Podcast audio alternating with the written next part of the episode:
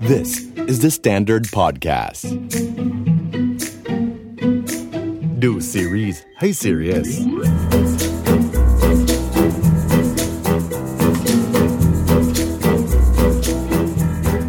สวัสดีค่ะ จิมมี่ค่ะ ครับผมเอ็ดดี้ครับ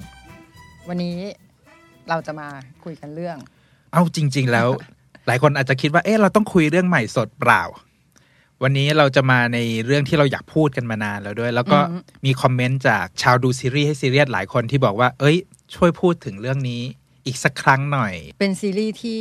อ่ะสำหรับเรานี่คือแบบเบอร์หนึ่งเลยอะของซีรีส์เกาหลี ในใจเลยใช่ไหม ในใจในใจ เพราะว่าคือมันเป็นซีรีส์ที่กลมกล่อมมากอะแล้วก็มันทำให้แบบกระทั่งตัวเราเองยังแบบ move on ไม่ได้อะเพราะว่า อันจริง ๆ ก็คือเสพติดพระรอง มาก มันไม่สามารถเดินทางออกไปจากเขาได้จริงๆ แต่จนถึงนี้เรายังไม่พูดชื่อเรื่องเลยครับ อ๋อโอเค ขึ้นมา รีพายหนึ่งเก้าแปดแปดค่ะ โปสเตอร์ครับ เย้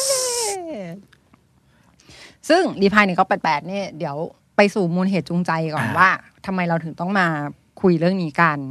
ก็คือรีพายหนึ่งเก้าแปดแปดนี่เป็นซีรีส์ที่เรียกว่าเป็นตำนานถึงทุกวันนี้ก็น่าจะยังเป็นตำนานของซีรีส์เกาหลีอยู่ คนที่ดูซีรีส์ในช่วงประมาณ4ี่หปีที่ผ่านมา อืม รีพายหนึ่งเก้าแปดแปดต้องเป็นหนึ่งในความทรงจำ ใช่ แล้วก็รู้สึกจะเป็นช่วงแรก ๆ ของ TVN ด้วยอะที่เริ่มมีซีรีส์ฮิตๆ อ่าที่คนเริ่มรู้จักมากขึ้นใช่ไหมฮะ ใช่ จากเรื่องนี้ อืมซึ่งอันนี้ก็เป็นงานกำกับของผู้กำกับชินวันโฮ กับนักเขียนอีอูจอง ก็คือสองคนนี้เขาจะเป็นแก๊งเดียวกับพีดีนาที่ทำรายการวาไรตี้มาก่อน คือที่ดังๆก็ Today One Night ที่ทำกับทาง KBS เขาเรียกว่าเป็นทีมโปรดิวเซอร์ที่ทำรายการ Today วัน i g h t มากับนาพีดี อืม ในยุคที่แบบ โอ้โหกำลังฮอตมา ฮอตสุด ยุคแรก ๆ ของรายการเลย ก่อนที่จะยกทีมกันออกมาจาก KBS แล้วก็หนีกันมาอยู่ TVN กันหมดเลย ใช่ ถ้าเอาจริง ๆ ผลงานก่อนหน้านี้ตัว PD ชินวอนโฮ อืม เรียกได้ว่าไม่มีผลงานที่เป็นซีรีส์อะไรมาก่อน แล้วก็มาเริ่ม ใช่ ที่ตัวตัวเซตของรีพาย1997 อ่ะฮะ แล้วก็มาย้อนมาเรื่อยๆเป็น 1994 แล้วก็มาถึงตัวหนึ่งรีพาย1988 1988 ใช่ คือคือเก่งมากเลยนะ ที่ทำวาไรตี้แล้วอยู่ดีๆมาทำซีรีส์ ซึ่งมันเป็นเรื่องมีตัวละครเยอะความสัมพันธ์ซับซ้อนมากอะแล้วทำถึงอะคือแบบ โอ้ยโคตรเก่ง ที่ผมที่ผมสัมผัสได้อย่างหนี้ผมคิดว่าเขาน่าจะมีความทรงจำในช่วงวัยรุ่น อ่า ในช่วงที่ก่อนที่เขาจะมาทำงานอะไรเงี้ยผมว่ามันเป็นการถ่ายทอดความทรงจำในวัย อือหือ เด็กของเขาในช่วง อือหือ วัยรุ่นของเขาออกมาในภาพยนตร์เรื่องรีพลายเพราะว่าหลาย ๆ อย่างเนี่ยมันเป็นรายละเอียดที่แบบเฮ้ยคนอยู่ในนั้นในยุคนั้นมันจะคิดถึง ใช่ใช่จริง ก็เดี๋ยวมาคุยกันเรื่องดีเท ครั ล บผม ซึ่งรีพาย1988 เนี่ย ตอนที่ออกอากาศปี 15 2015 ใช่ ปลายปีช่วงปลาย คือปีนั้นก็คือได้รางวัลหลายรางวัลเลย ก็มีทั้งได้แบ็กซังสาขาพุ่มกับซีรีส์ยอดเยี่ย อื ม มครับผม แล้วก็คุณเลยูของเรา ก็ได้รางวัล นักแสดงนำชายน้ำใหม่ยอดเยี่ยม โอ้ยทำไมยังเขินวะ เอาจริง ๆ แล้วถ้าพูดถึงตัวทีมนักแสดงในเรื่องเนี้ยส่วนใหญ่ อืม มันจะไม่ใช่แบบนักแสดงเบอร์ใหญ่นะฮะแต่จะเป็นพวก rising star อืมอืมอืมใช่ ไม่ ใช่ ว่าอย่างตัวไฮเยรีเองก็เป็นไอดอลที่กำลังได้รับความนิยมตอนนั้น อ๋อ แต่ก็คือเฮเยริน่าจะเพิ่งมาเริ่มเล่นซีรีส์อะไรทำนอง อ่า นี้ ใช่ครับ วงนั้น แล้วก็ตัวรีพายหนึ่งเก้าแปดก็เป็นตัวซีรีส์ที่ทำให้ทุกคนยอมรับไฮเยริมากขึ้นในด้านการแสดง อืม อันนี้รวมพักโบกอมด้วยเนาะ โอ้โห เพ ใช่ ราะ เล ว่าย ฮะ คือเกิดเกิดแบบเกิดอย่างแบบใส่บริ หลัง สุทธิ์ จาก 1988 มาพักโปรกรมก็กลายเป็น rising star ในระดับ อืม ท็อปทอปของเกาหลีเลย อืมฮึแล้วอีกเหตุผลหนึ่งที่รีพาย1988 ถึงทุกวันเนี้ยมันยังได้รับการพูดถึงอยู่เรื่อยๆอ่ะ เพราะว่า เอ๊ะเท่าที่ดูคือตอนเนี้ยมีในทุกแพลตฟอร์ม อ่า ไหม ใช่ครับสำหรับที่คนไทยเองตอนนี้เมื่อวานลองเช็คดูมีหมดเลยมี Netflix มีในวิวแล้วก็ไอชีอีก็มี โอ้โห คือไปไหนเจอหมด ใช่ครับดูฟรีดูเสียเงินมีหมด ดูกี่รอบแล้วอะ ของผมถ้านับถึงย้อนดูเพื่อเขียนอันนี้ด้วยน่าจะรอบที่สี่ โอ้โห แต่เอาจริง ๆ ด้วยความความห่างของช่วงเวลาพล็อตเรื่องบางอย่างมันก็เลือนลางนะ แต่มันจะมีจุดที่เราจำได้จนทำให้เราอยากพูด อ่า มัน ฮะ ถึงในคลิปนี้อยู่เหมือนกัน อันนี้ก็ต้องบอกกันเลยว่าจริงๆรีพาย1988เนี่ยมันสามารถแยกเป็นจักรวาลแยก โอ้ ย่อยได้ ใช่ฮะ แบบ เยอะมากจะพูดเรื่องนักแสดงการถ่ายทำเบื้องหลังใด ๆ แต่ก็คือเราสองคนรู้สึกว่ามันมีอย่างหนึ่งที่มันค่อนข้างชัด แล้วก็คนอาจจะยังไม่ได้พูดถึงเยอะก็คือ เหตุผลที่เขาเลือกปี อ่า 1988 ใช่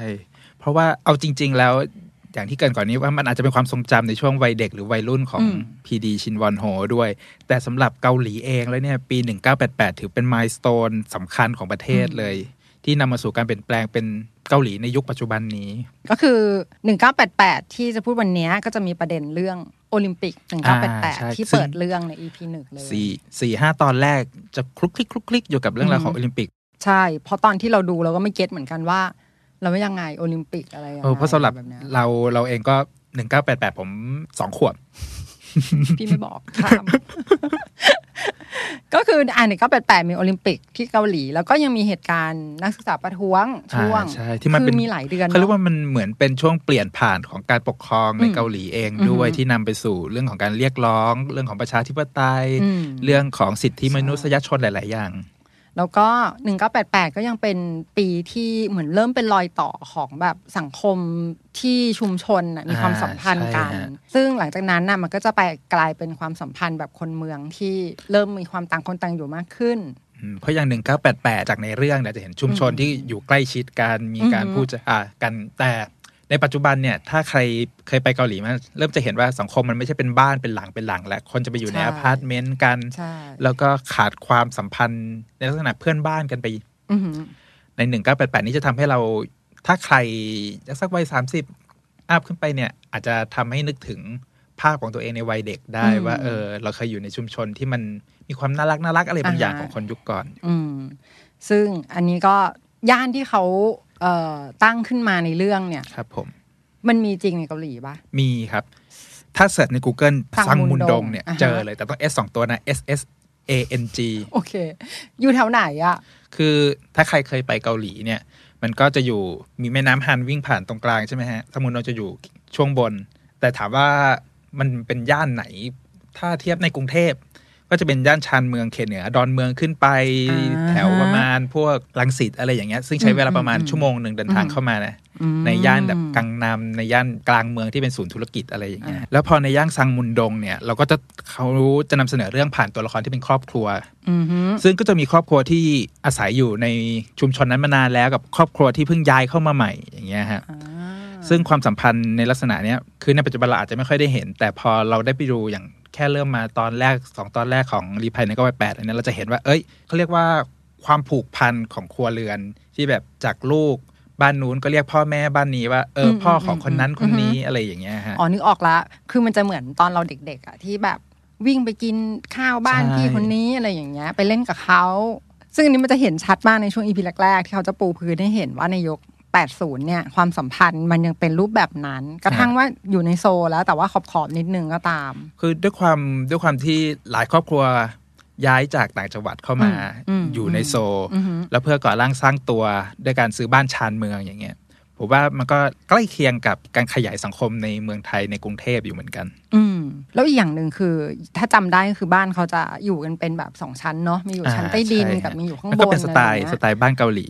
อ่าซึ่งซึ่งจริงๆ ชุมชนเนี้ยมันก็เป็นประมาณแบบชนชั้นกลางแหละ อ่าใช่ครับ ถูกปะที่กำลังแบบจะ ก่อร่าง ถีบตัวเอ สร้างตั ง ว เออจะให้ลูกเข้าเรียนมหาวิทยาลัยต่างๆอะไรแบบนี้ แล้วก็พ่อแม่ก็ใช้ชีวิตในการคุณพ่อก็ออกทำงานนอกบ้าน อืม แม่ก็เป็นแม่บ้าน อืม ซึ่งมันก็เป็นภาพของเขาเรียกสังคมวัฒนธรรมเกาหลีในยุคนั้น อืม ที่ผู้ชายก็หาเลี้ยงครอบครัว ผู้หญิงก็ดูแลบ้านเลี้ยงลูกไป แล้วก็รับผิดชอบงานบ้านทุกอย่างทำอาหงทำอาหาร ซึ่งซึ่งช่วงแรก ๆ ของซีรีส์อ่ะก็จะเป็นการปูพื้นประมาณนี้รวมถึงปูพื้นตัวละครด้วย ฮะ เราก็จะมีส่วนที่เป็นเหตุการณ์สำคัญในปีนั้น ซึ่งเขานำมาเปิดใน EP แรกเลยก็คือเรื่องการจัดกีฬาโอลิมปิก อ่า ปี ใช่ครับที่ 1988 เราเกรินก่อนหน้านี้แล้วว่ามันคือจุดเปลี่ยน อืม หลาย ๆ อย่าง อือหือ ของเกาหลีในยุคสมัยใหม่ ในผมเข้าไปอ่านในบันทึกของโอลิมปิกสากลมาฮะเขาบอกว่าตัวโอลิมปิกปี 1988 เนี่ย เป็นการเปิดประตูบานใหญ่ของเกาหลีสู่ก็เรียกว่าสู่โลกภายนอก เพราะว่าภาพจำของคนก่อนหน้านี้เวลาพูดถึงเกาหลีเนี่ยเขาก็จะนึกถึงสงครามเกาหลี อ่าฮะ แล้วก็ความยากลำบากหลังช่วงจบสงคราม การ อือฮึ ฟื้นฟูอย่างเงี้ย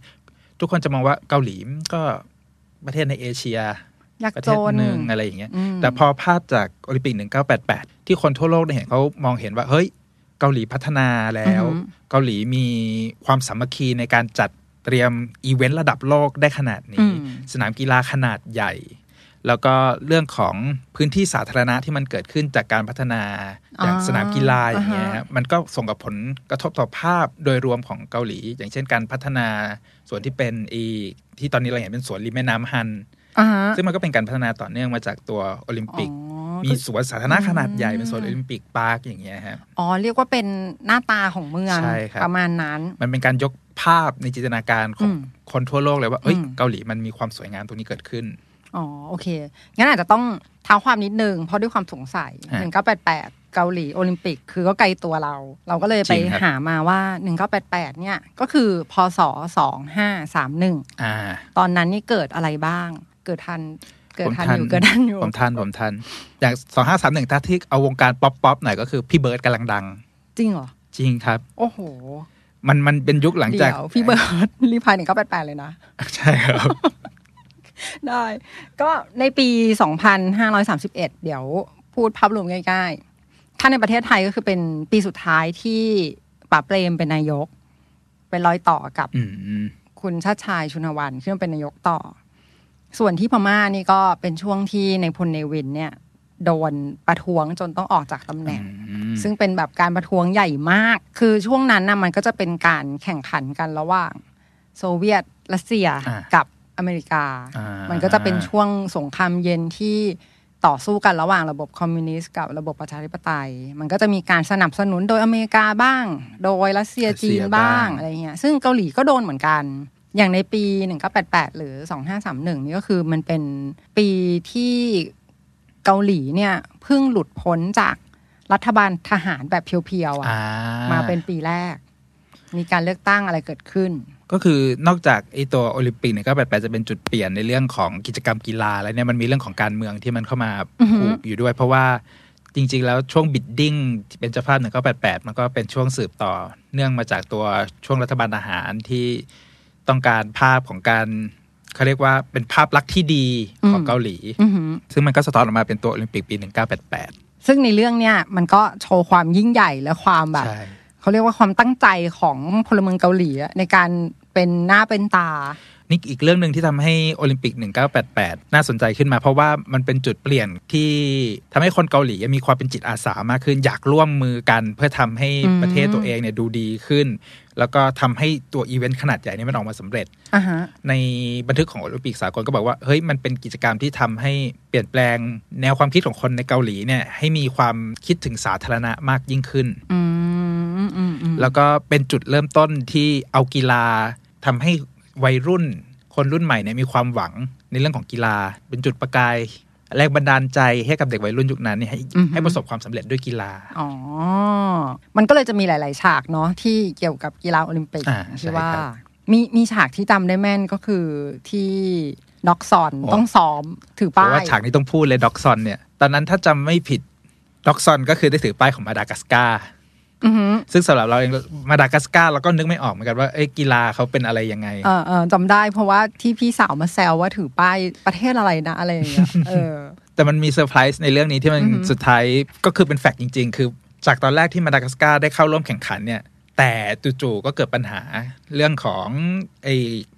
เขาเรียกว่าเรื่องของการเงินในเศรษฐกิจในประเทศ อืม อย่างกระทันหันทำให้จำเป็นต้องถอนตัวจากการแข่งขัน แล้วก็กลายเป็นว่าอ่ะด็อกซอน อกหัก แห้ว จ้า ใช่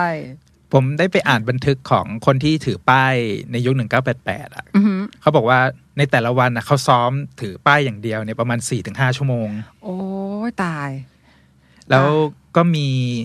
คนที่ผิดหวังจากการถือป้ายประเทศที่ไม่มาร่วมจริง ๆ ด้วย อืม ซึ่ง ต้นแบบ ใช่ ตัวละค อมัน ร มันเป็นอีเวนท์ที่มันเกิดขึ้นจริงไงฮะมันก็เลยมี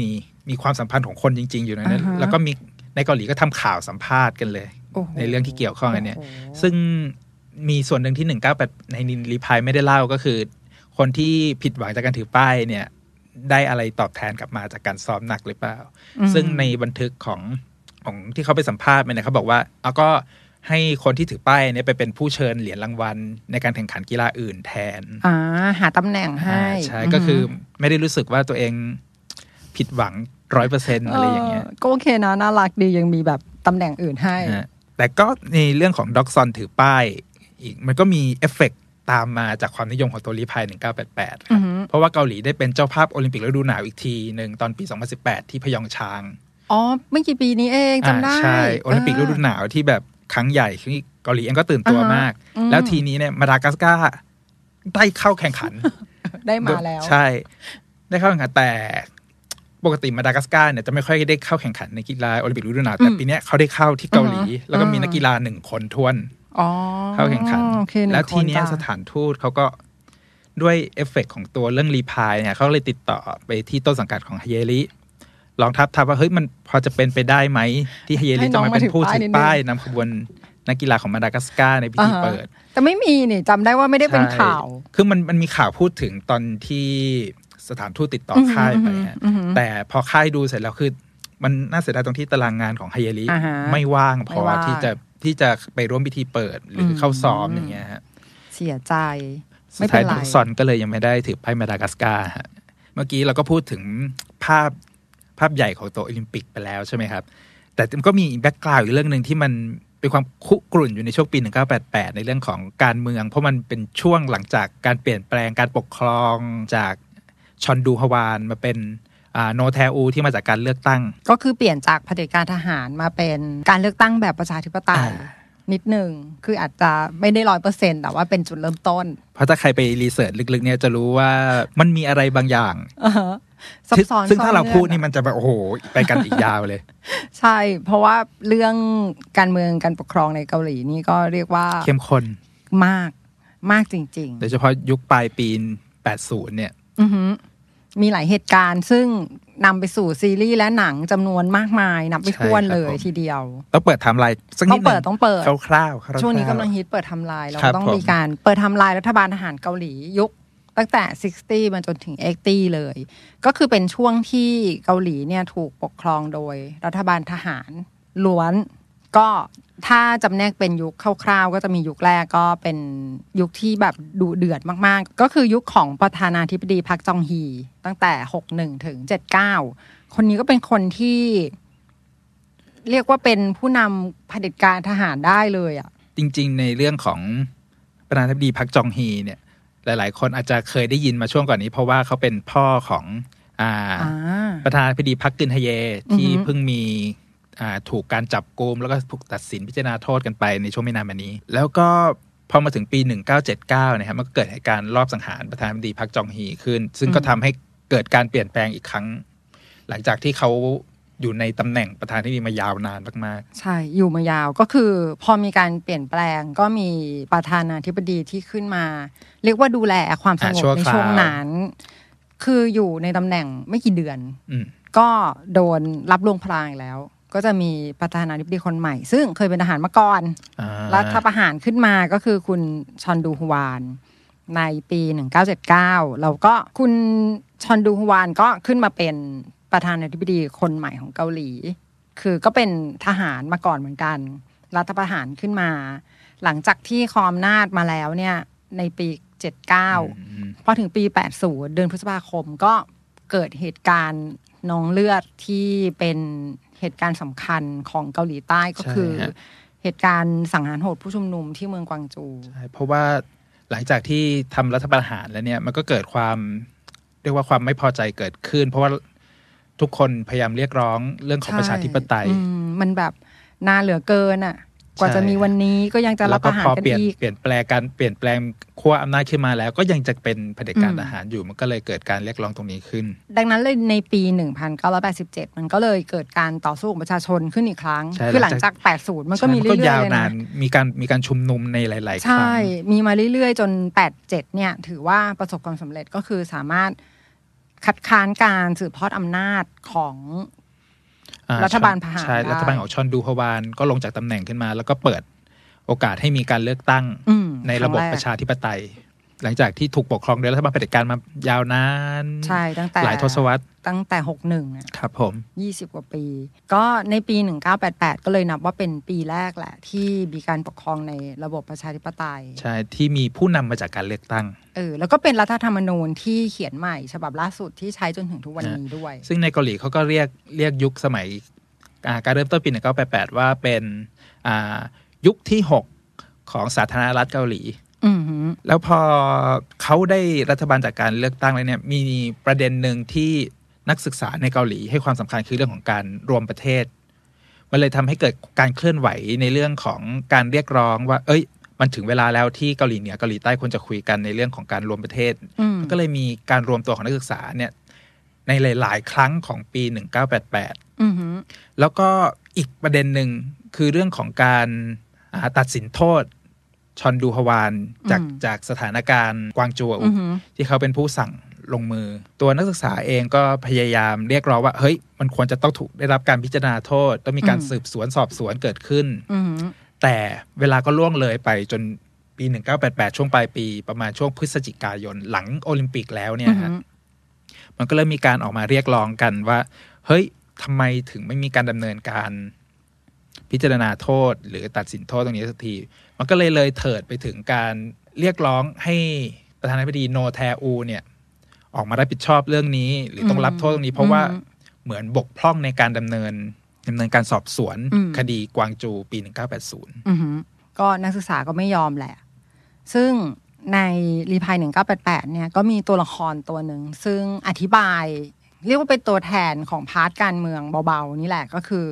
น้องโบรา โบราน้อง น้อ แว่ ง น โบ น้ รา องแว่ เป็น น ความหวังของหมู่บ้านก็คือเป็นลูกสาวที่สอบติดมหาวิทยาลัยโซล อ่า ในช่วงนั้นก็คือถือว่าแบบ เป็นปัญญาชนเลยล่ะ เออโอ ห เค วิทย มาก ลัย อ โซล นาคต เย ไกลแน่นอนอะไรเงี้ย แต่ปรากฏว่าน้องก็มีการออกไปร่วมประท้วงกับเขาด้วย ผมมีเกร็ดอันนี้นิดนึง ผมไป อืม อ่านมาจากไอ้บันทึกของนิวยอร์กไทม์ปี 1988 เลย อือหือ เขาเขียนไว้ว่าเหตุการณ์ที่น่าผมคิดว่ามันน่าจะเกี่ยวข้องกับตัวเดือนพฤศจิกายนที่โบราออกไปชุมนุมเนี่ย อืม มันเป็นช่วงที่นักศึกษารวมตัวกันในโซลเพื่อที่จะเดินไปบ้านของประธานาธิบดีชอนดูฮวาน เพื่อที่จะไปเรียกร้องการลงโทษเนี่ยฮะ อืมอือหือ แล้วตัวรัฐบาลเองก็ส่งกองกำลังตำรวจออกมาขัดขวางการชุมนุมเดินทางของนักศึกษาเนี่ย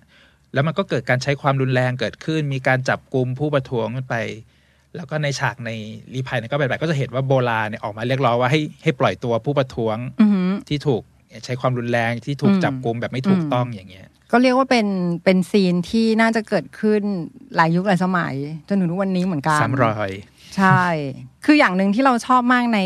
รีพาย1988 ก็คือมันเลือกวิธีลงของเหตุการณ์นักศึกษาประท้วงได้สวยงามอ่ะ มันเหมือนเป็นอีกมุมหนึ่งที่เราไม่ได้เห็นในข่าวที่เวลาพูดถึงผู้ประท้วง เพราะว่าในในซีนเนี่ยมันก็จะมีท่าทีของพ่อแม่ ฮะ เกี่ยวกับการที่ลูกสาวไปประท้วงก็คือ ก็ไม่ชอบแหละเพราะรู้อยู่แล้วว่า เป็นห่วงนั่นแหละ เออเพราะตัวเขาเองก็คืออยู่ในอยู่ใต้ล่มรัฐบาลทหารมาตลอด คือเขาเห็นมาเยอะแล้ว เออ ว่ามันเกิดอะไร มัน ขึ้นกับการที่ผู้ชุมนุมผู้ประท้วงออกออกไปเรียกร้อง ก็คือก็คือจบไม่สวยจะต้องเดือดร้อนจะต้องโดนจับจะต้องอะไรไป ก็จะมีการทะเลาะกันแบบดูเดือดมาก อืม เป็นฉากที่แบบมีการต่อสู้ทางอารมณ์สูง ซึ่งเอ่อมันก็จะคือท้ายของเอพิโซด5เนี่ยถ้าใครยังจำกันได้ก็คือว่า โบราก็ถูกเจ้าหน้าที่จับกลุ่มตัว อ่า ก็คือมาจับตรงตอกในซอยบ้านเลยอะแม่เห็นเข้าพอดี แม่ก็เข้ามาแบบ โอ้โห ร้องห่มร้องไห้แบบ ก็มันก็มีบทพูดอันหนึ่งที่ประทับใจมาก ๆ ในในตอนนั้นซีนนั้นก็คือเขาบอกว่า เมื่อมันมีความรักเข้ามาเกี่ยวข้องอะเราไม่แทบจะไม่สนใจเรื่องศักดิ์ศรีหรือว่าอะไรเลยอะเราทิ้งมันไปหมด อันเนี้ยมันคือสิ่งที่โบรามองแม่ตัวเองที่ไปคุกเข่าเกาะขาเจ้าหน้าที่เพื่อที่จะให้ปล่อยตัวเธออะไรแบบเนี้ย คือมันก็เลยขมวดกลับมาว่า ถึงมันจะเป็นเรื่องการเมืองในภาพใหญ่ยังไงเนี่ย สังคมในครอบครัวมันก็คือเปิดรับลูกอยู่เสมอ แล้วก็มองว่าจะทำถูกหรือทำผิดเนี่ย ครอบครัวเขาก็ยืนอยู่ข้างลูกของตัวเองอยู่ดีอะไรเงี้ย ซึ่งอันนี้มันก็เป็นการลงที่สวยมากในการพูดของเรื่องเหตุการณ์นักศึกษาประท้วงที่เกิดขึ้นในซีรีส์ด้วย เราพูดถึงตัวละครที่เป็นโบราไปแล้วกับแบ็กกราวของเรื่องการเมืองใช่ไหม อือฮึ มันก็มีอีกแบ็กกราวของตัวละครหนึ่งที่มันไปรีเลทกับเรื่องราวจริง ๆ อ่า ของ ที่ เกาห เกิ ลี ดขึ้นเอ้ยเกิดขึ้นปีนั้นปะ อ่าเป็นต้องใช้คาว่าเป็นบุคคลที่อยู่ในยุคสมัย 1988 และกำลัง อ่าฮะ เป็นที่พูดถึงก็คือ ในยุคนั้นเนี่ยฮะเกาหลีจะมีนักกีฬาพาดุกคือหรือโกะเนี่ยเราเรียกโกะหมากขาวดำที่วางอะไรกันเนี่ยครับแต่เกาหลีเรียกพาดุก อ่าฮะ ก็จะเป็นยุคที่เกาหลีมีเขาเรียกอัจฉริยะอายุน้อย อายุ 10 ขวบ 11 ขวบเนี่ยเทิร์นโปรเป็นนักกีฬาพาดุก แล้วก็ทำสถิติกัน มากมาย อันนี้คือนี่คือตัวละครชเวแท็กหรอ ใช่ครับ เพราะชเวทักเอง ว้าว เราก็ในเรื่องก็เป็นนักกีฬาพาดุกที่ไปแข่งขันในระดับอาชีพ แล้วก็ยังอยู่ในระดับมปลาย อ่า ซึ่งมันก็จะเป็น ใช่ เรื่องราวที่มันคล้ายๆกับอ่านักกีฬาคนหนึ่งของเกาหลี ชื่อว่าอีชางโฮ อือหือ ซึ่งถูกยกให้เป็นตำนานนักกีฬาพาดุกของเกาหลีเลย แล้วคือคือพาดุกนี่ถามจริงที่เกาหลีนี่คือยุคนั้นมันฮิตไหมคือมันเป็น ต้องต้องบอกว่ามันก็เหมือนเป็นกีฬาทางวัฒนธรรมที่มันอยู่ในประเทศมายาวนานนะครับ ในข้อมูลของสมาคมพาดุกของเกาหลีเนี่ยบอกว่าพาดุกเข้ามาในเกาหลีเนี่ยยุคอ่าศตวรรษที่ โอ้โห 5 ซึ่งเขาก็เคลมว่ามันเข้ามาก่อนญี่ปุ่นอีกนะ ก่อนที่จะเป็นเกาะ เพราะว่าเขาบอกว่าไอตัวกีฬาประเภทเนี้ยไปอยู่ที่ญี่ปุ่นราวศตวรรษที่ 7 อ่าฮะ แต่ที่เรารู้จักมันในชื่อโกะก็เป็นเพราะว่า มันอยู่ที่ญี่ปุ่น มันจากญี่ปุ่นมันไปถึงอเมริกาไปถึงเวสเทิร์นก่อน อืม คนก็เลยรู้จักชื่อมันในชื่อโกะ ที่เมืองไทยนี่เรียกหมากล้อมปะใช่ปะอ่าค่อยคือมีหลายชื่อเนาะ ใช่ เพราะตอนเด็กๆก็จะรู้จักแต่เซียนโกะการ์ตูน เซียนโกะ การ์ตูนญี่ปุ่น ใช่ก็เราก็อ่านเราเสพมาจากญี่ปุ่นอยู่ดีเหมือน กัน อ่ะถ้าเป็นเกาหลีเรียกพาดุ พาดุกครับผม ซึ่งคนเก่งมากชื่ออีชางโฮ ใช่ แล้วก็ถ้าเทียบกับหลาย ๆ จุดในเรื่องของข้อมูลเนี่ยเขาก็เลยแมทช์ว่าชเวแท็กมีแบล็กกาวมาจากตัวอีชังโฮ ก็เรียกว่ายืมหยิบยืม ใช่ เรื่องราวใน ครับ ชีวิต ผม จริงมาเป็น และที่สำคัญ ตัวละร ในปี 1988 เนี่ยครับอีชังโฮในตอนนั้นอายุแค่ 13 ปี อืม ซึ่งก็อาจจะเป็นอายุใกล้เคียงกับชเวแท็กเนี่ยแหละฮะ ในปีนั้นเนี่ยเขาทำสถิติที่ไม่มีใครทำลายได้ ก็คือสถิติชนะ 88.24%ก็คืออ่าเขาเรียกเปอร์เซ็นต์แพ้ชนะ ก็คือชนะมากกว่าแพ้ 88.24% อ๋ออ ซึ่งสถิติเนี่ยมันยาวนานมาก 23 ปีไม่มีใครโค่นได้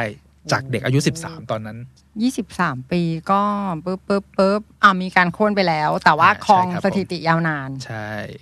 แล้วก็อีชางโฮเนี่ยพอเทิร์นโปรขึ้นมาอ่าเขาเทิร์นโปรปี 1986 ตอนนั้นอายุ 11 ปี 1 เดือน ซึ่งอาจจะเห็นว่ามันเด็กมากแล้วใช่ไหมครับ แต่นี่ไม่ใช่เด็กที่สุดของคนที่เทิร์นโปรเป็นนักกีฬาพาดุกอาชีพ เพราะว่าคนที่อ่าอายุน้อยที่สุดคืออาจารย์ของเขา อืม อาจารย์ของอีชางโฮ อือหือ แล้วทีนี้ฮะ มันจะมีคาแรคเตอร์หนึ่งของอีชางโฮ ที่ดูแล้วจะรู้สึกว่าคล้ายกับตัวชเวแท็กมาก คืออความนิ่งเวลาเขาเล่นโกะ อืม เพราะว่าอีชางโฮได้ฉายาว่าพระพุทธรูปหิน เพราะเวลาเล่นพาดุกเนี่ยเขาจะไร้อารมณ์มากหน้าเขาจะนิ่ง แล้วเหมือนเขาจะไม่หายใจเลยด้วยซ้ำซึ่งมันก็คล้ายกับตัวคาแรคเตอร์ของตัวชเวแท็กเวลาตอนเขาแข่งพาดุก ก็ตั้งใจอ่ะ ก็คือในในซีรีส์จำได้ว่าไม่สนใจเรื่องอื่นเลย ใช่ อะไรอย่า ฮะ งเงี้ย แล้วก็มีอีกอย่างหนึ่งที่เหมือนกันครับ พอช่วงเวลาหลังจากการแข่งขันเขาเวลาช่วงอย่างช่วงการรับรางวัลการแสดงความรู้สึกเขายิ้มได้ อื ซึ่งมันก็คล้ายกับภาพของชเวแท็กเวลาที่เขาไม่ได้ซีเรียสอยู่กับการ อ่าฮะการเล่นพาดุ อีเนี่ยมันก็เลยกลายเป็นว่าตัวเรื่องราวของอีชางโฮเนี่ยกลายเป็นแรงบันดาลใจในการสร้างคาแรคเตอร์ของชเวแท็กขึ้นมา อือหือแต่ที่ประทับใจก็คือนี่รูปที่หามารางวัล อ่ามันมี ที่เขาได้ ฉาก รับ ใช่ฮะ ถูก คือเหมือน คือซีรีส์ทำกันบ้านดีมาก รายละเอียดกระทั่งถ้วยรางวัล ใช่ ยังเหมือน แล้วก็รางวัลถ้วยรางวัลนี้ถ้าใครไปย้อนดูในช่วง EP ที่ชเวแท็กไปแข่งกลับมาจากญี่ปุ่น อืม แล้วเอาถ้วยรางวัลไปให้ ดอก ก ซ ซ อ อน น แล้วไอ้ด็อกซอนก็ไม่รู้หรอกว่าไอ้ถ้วยหน้าตาแบบไหเนี่ยมันคือถ้วยรางวัล จนเกือบจะกลายเป็นไหใส่กิมจิของแม่ไปแล้วอย่างเงี้ย ใช่ ดีที่ว่าน้องชาย เปิดหนังสือพิมพ์เจอพอดี แล้วมันมีรูปชเวแท็ก อืม ถือถ้วยรางวัลนี้อยู่เนี่ยมันก็เลยอ้าวถ้วยรางวัลเหรอ ก็ใส่เสื้อเนาะ ก็ได้มา ใช่ เขาให้มาเหรอ แต่ถ้าเอาตามแฟกต์ของอีชางโฮจริง ๆ แล้วเนี่ยไอ้ถ้วยรางวัลอันเนี้ยมันไม่ใช่ปี 1988 อืม แต่เป็นแชมป์รายการฟูจิสึที่เขาได้รางวัลปี 1996 อืม แต่มันเป็นภาพที่หลาย ๆ คนจดจำด้วยหน้าตาของถ้วย แล้วก็รอยยิ้มของอีชางโฮ อ่าฮะ ในที่มันลงหนังสือพิมพ์ตอนนั้นเนี่ยฮะ ก็ที่ไปหาข้อมูลมาอีกก็คือ ก็คือเลยได้เห็นการทำการบ้านหนักของซีรีส์เรื่องนี้ก็คือ ฉากที่เขาเล่นพาดุกเนี่ย อ่า มันมาจากของจริง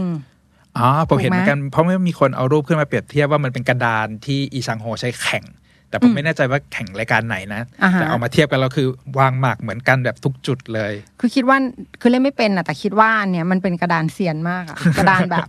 ระดับเซียนเท่านั้ ก็ น มี อะไรอย่างเงี้ย กระดานแชมป์กระดานตัดสิน เออ อะไรอ อะ ย่าง ไรอย่างนี้ใช่ไหม เงี้ย ฮะ ชี้เป็นชี้ตายอ่ะเพราะว่ามันมีการ close up หรืออะไรเกิดขึ้นใน อืม ซีรีส์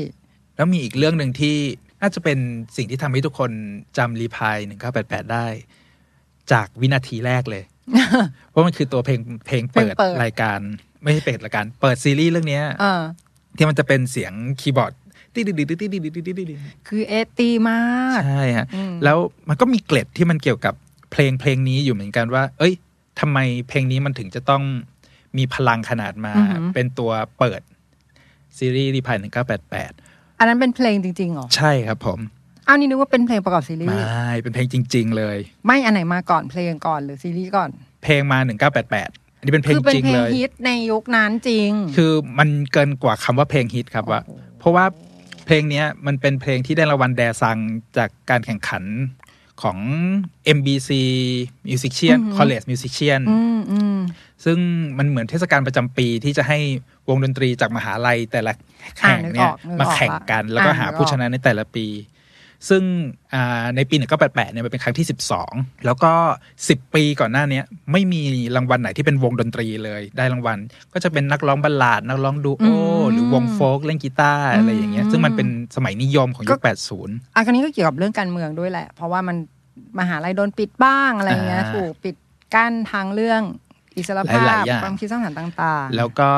พอมาถึงปี 1988 เนี่ย หลังจากน่าจะเป็นช่วงแกป10 ปีเลยฮะ ที่ไม่มีวงดนตรีได้รางวัลแดซังจากงานนี้ของ NBC อืม แล้วก็เป็นวงมูฮันกวาโด ถ้าไปเสิร์ชใน Google จะเป็นภาษาอังกฤษว่า Infinite Track อ่ะฮะ อ่า เสิร์ชเจอเลยเหรอ เสิร์ชเจอฮะเจอเลยครับ ดังหรอโอเคอ่ะ เพราะว่า ขอฟังหน่อย เพราะว่ามันดังเพราะตัวรีพายเนี่ยก็ไปแปด อืม นี่ฮะมันก็เลยมีคน อืม ไปพูดถึงในเพลงเยอะอยู่เหมือนกัน แล้วทีนี้เนี่ยไอตัววงเนี้ยมันก็มีรายละเอียดหลาย ๆ อย่างที่มันแตกต่างกับวงดนตรีในยุคนั้น เพราะว่าเอ่อวงนี้เนี่ยอ่าลักษณะจะคล้ายวงล็อก แต่จะเอาพวกเสียงสังเคราะห์คีย์บอร์ดอะไรอย่างเงี้ยซึ่งมันมันฮิตในอเมริกายุค อื 80 ม โดยตัวเพลง Infinite Love เนี่ยคือเดเยเกชื่อภาษาเกาหลีเนี่ย มันมีกลิ่นคล้ายๆกับเพลงจัมป์ของวงวานฮาเลน อ่าอ่าฮะ ตัววงอ่า Infinite Track เนี่ย มันมี พอยต์หนึ่งที่น่าสนใจครับ เพราะว่า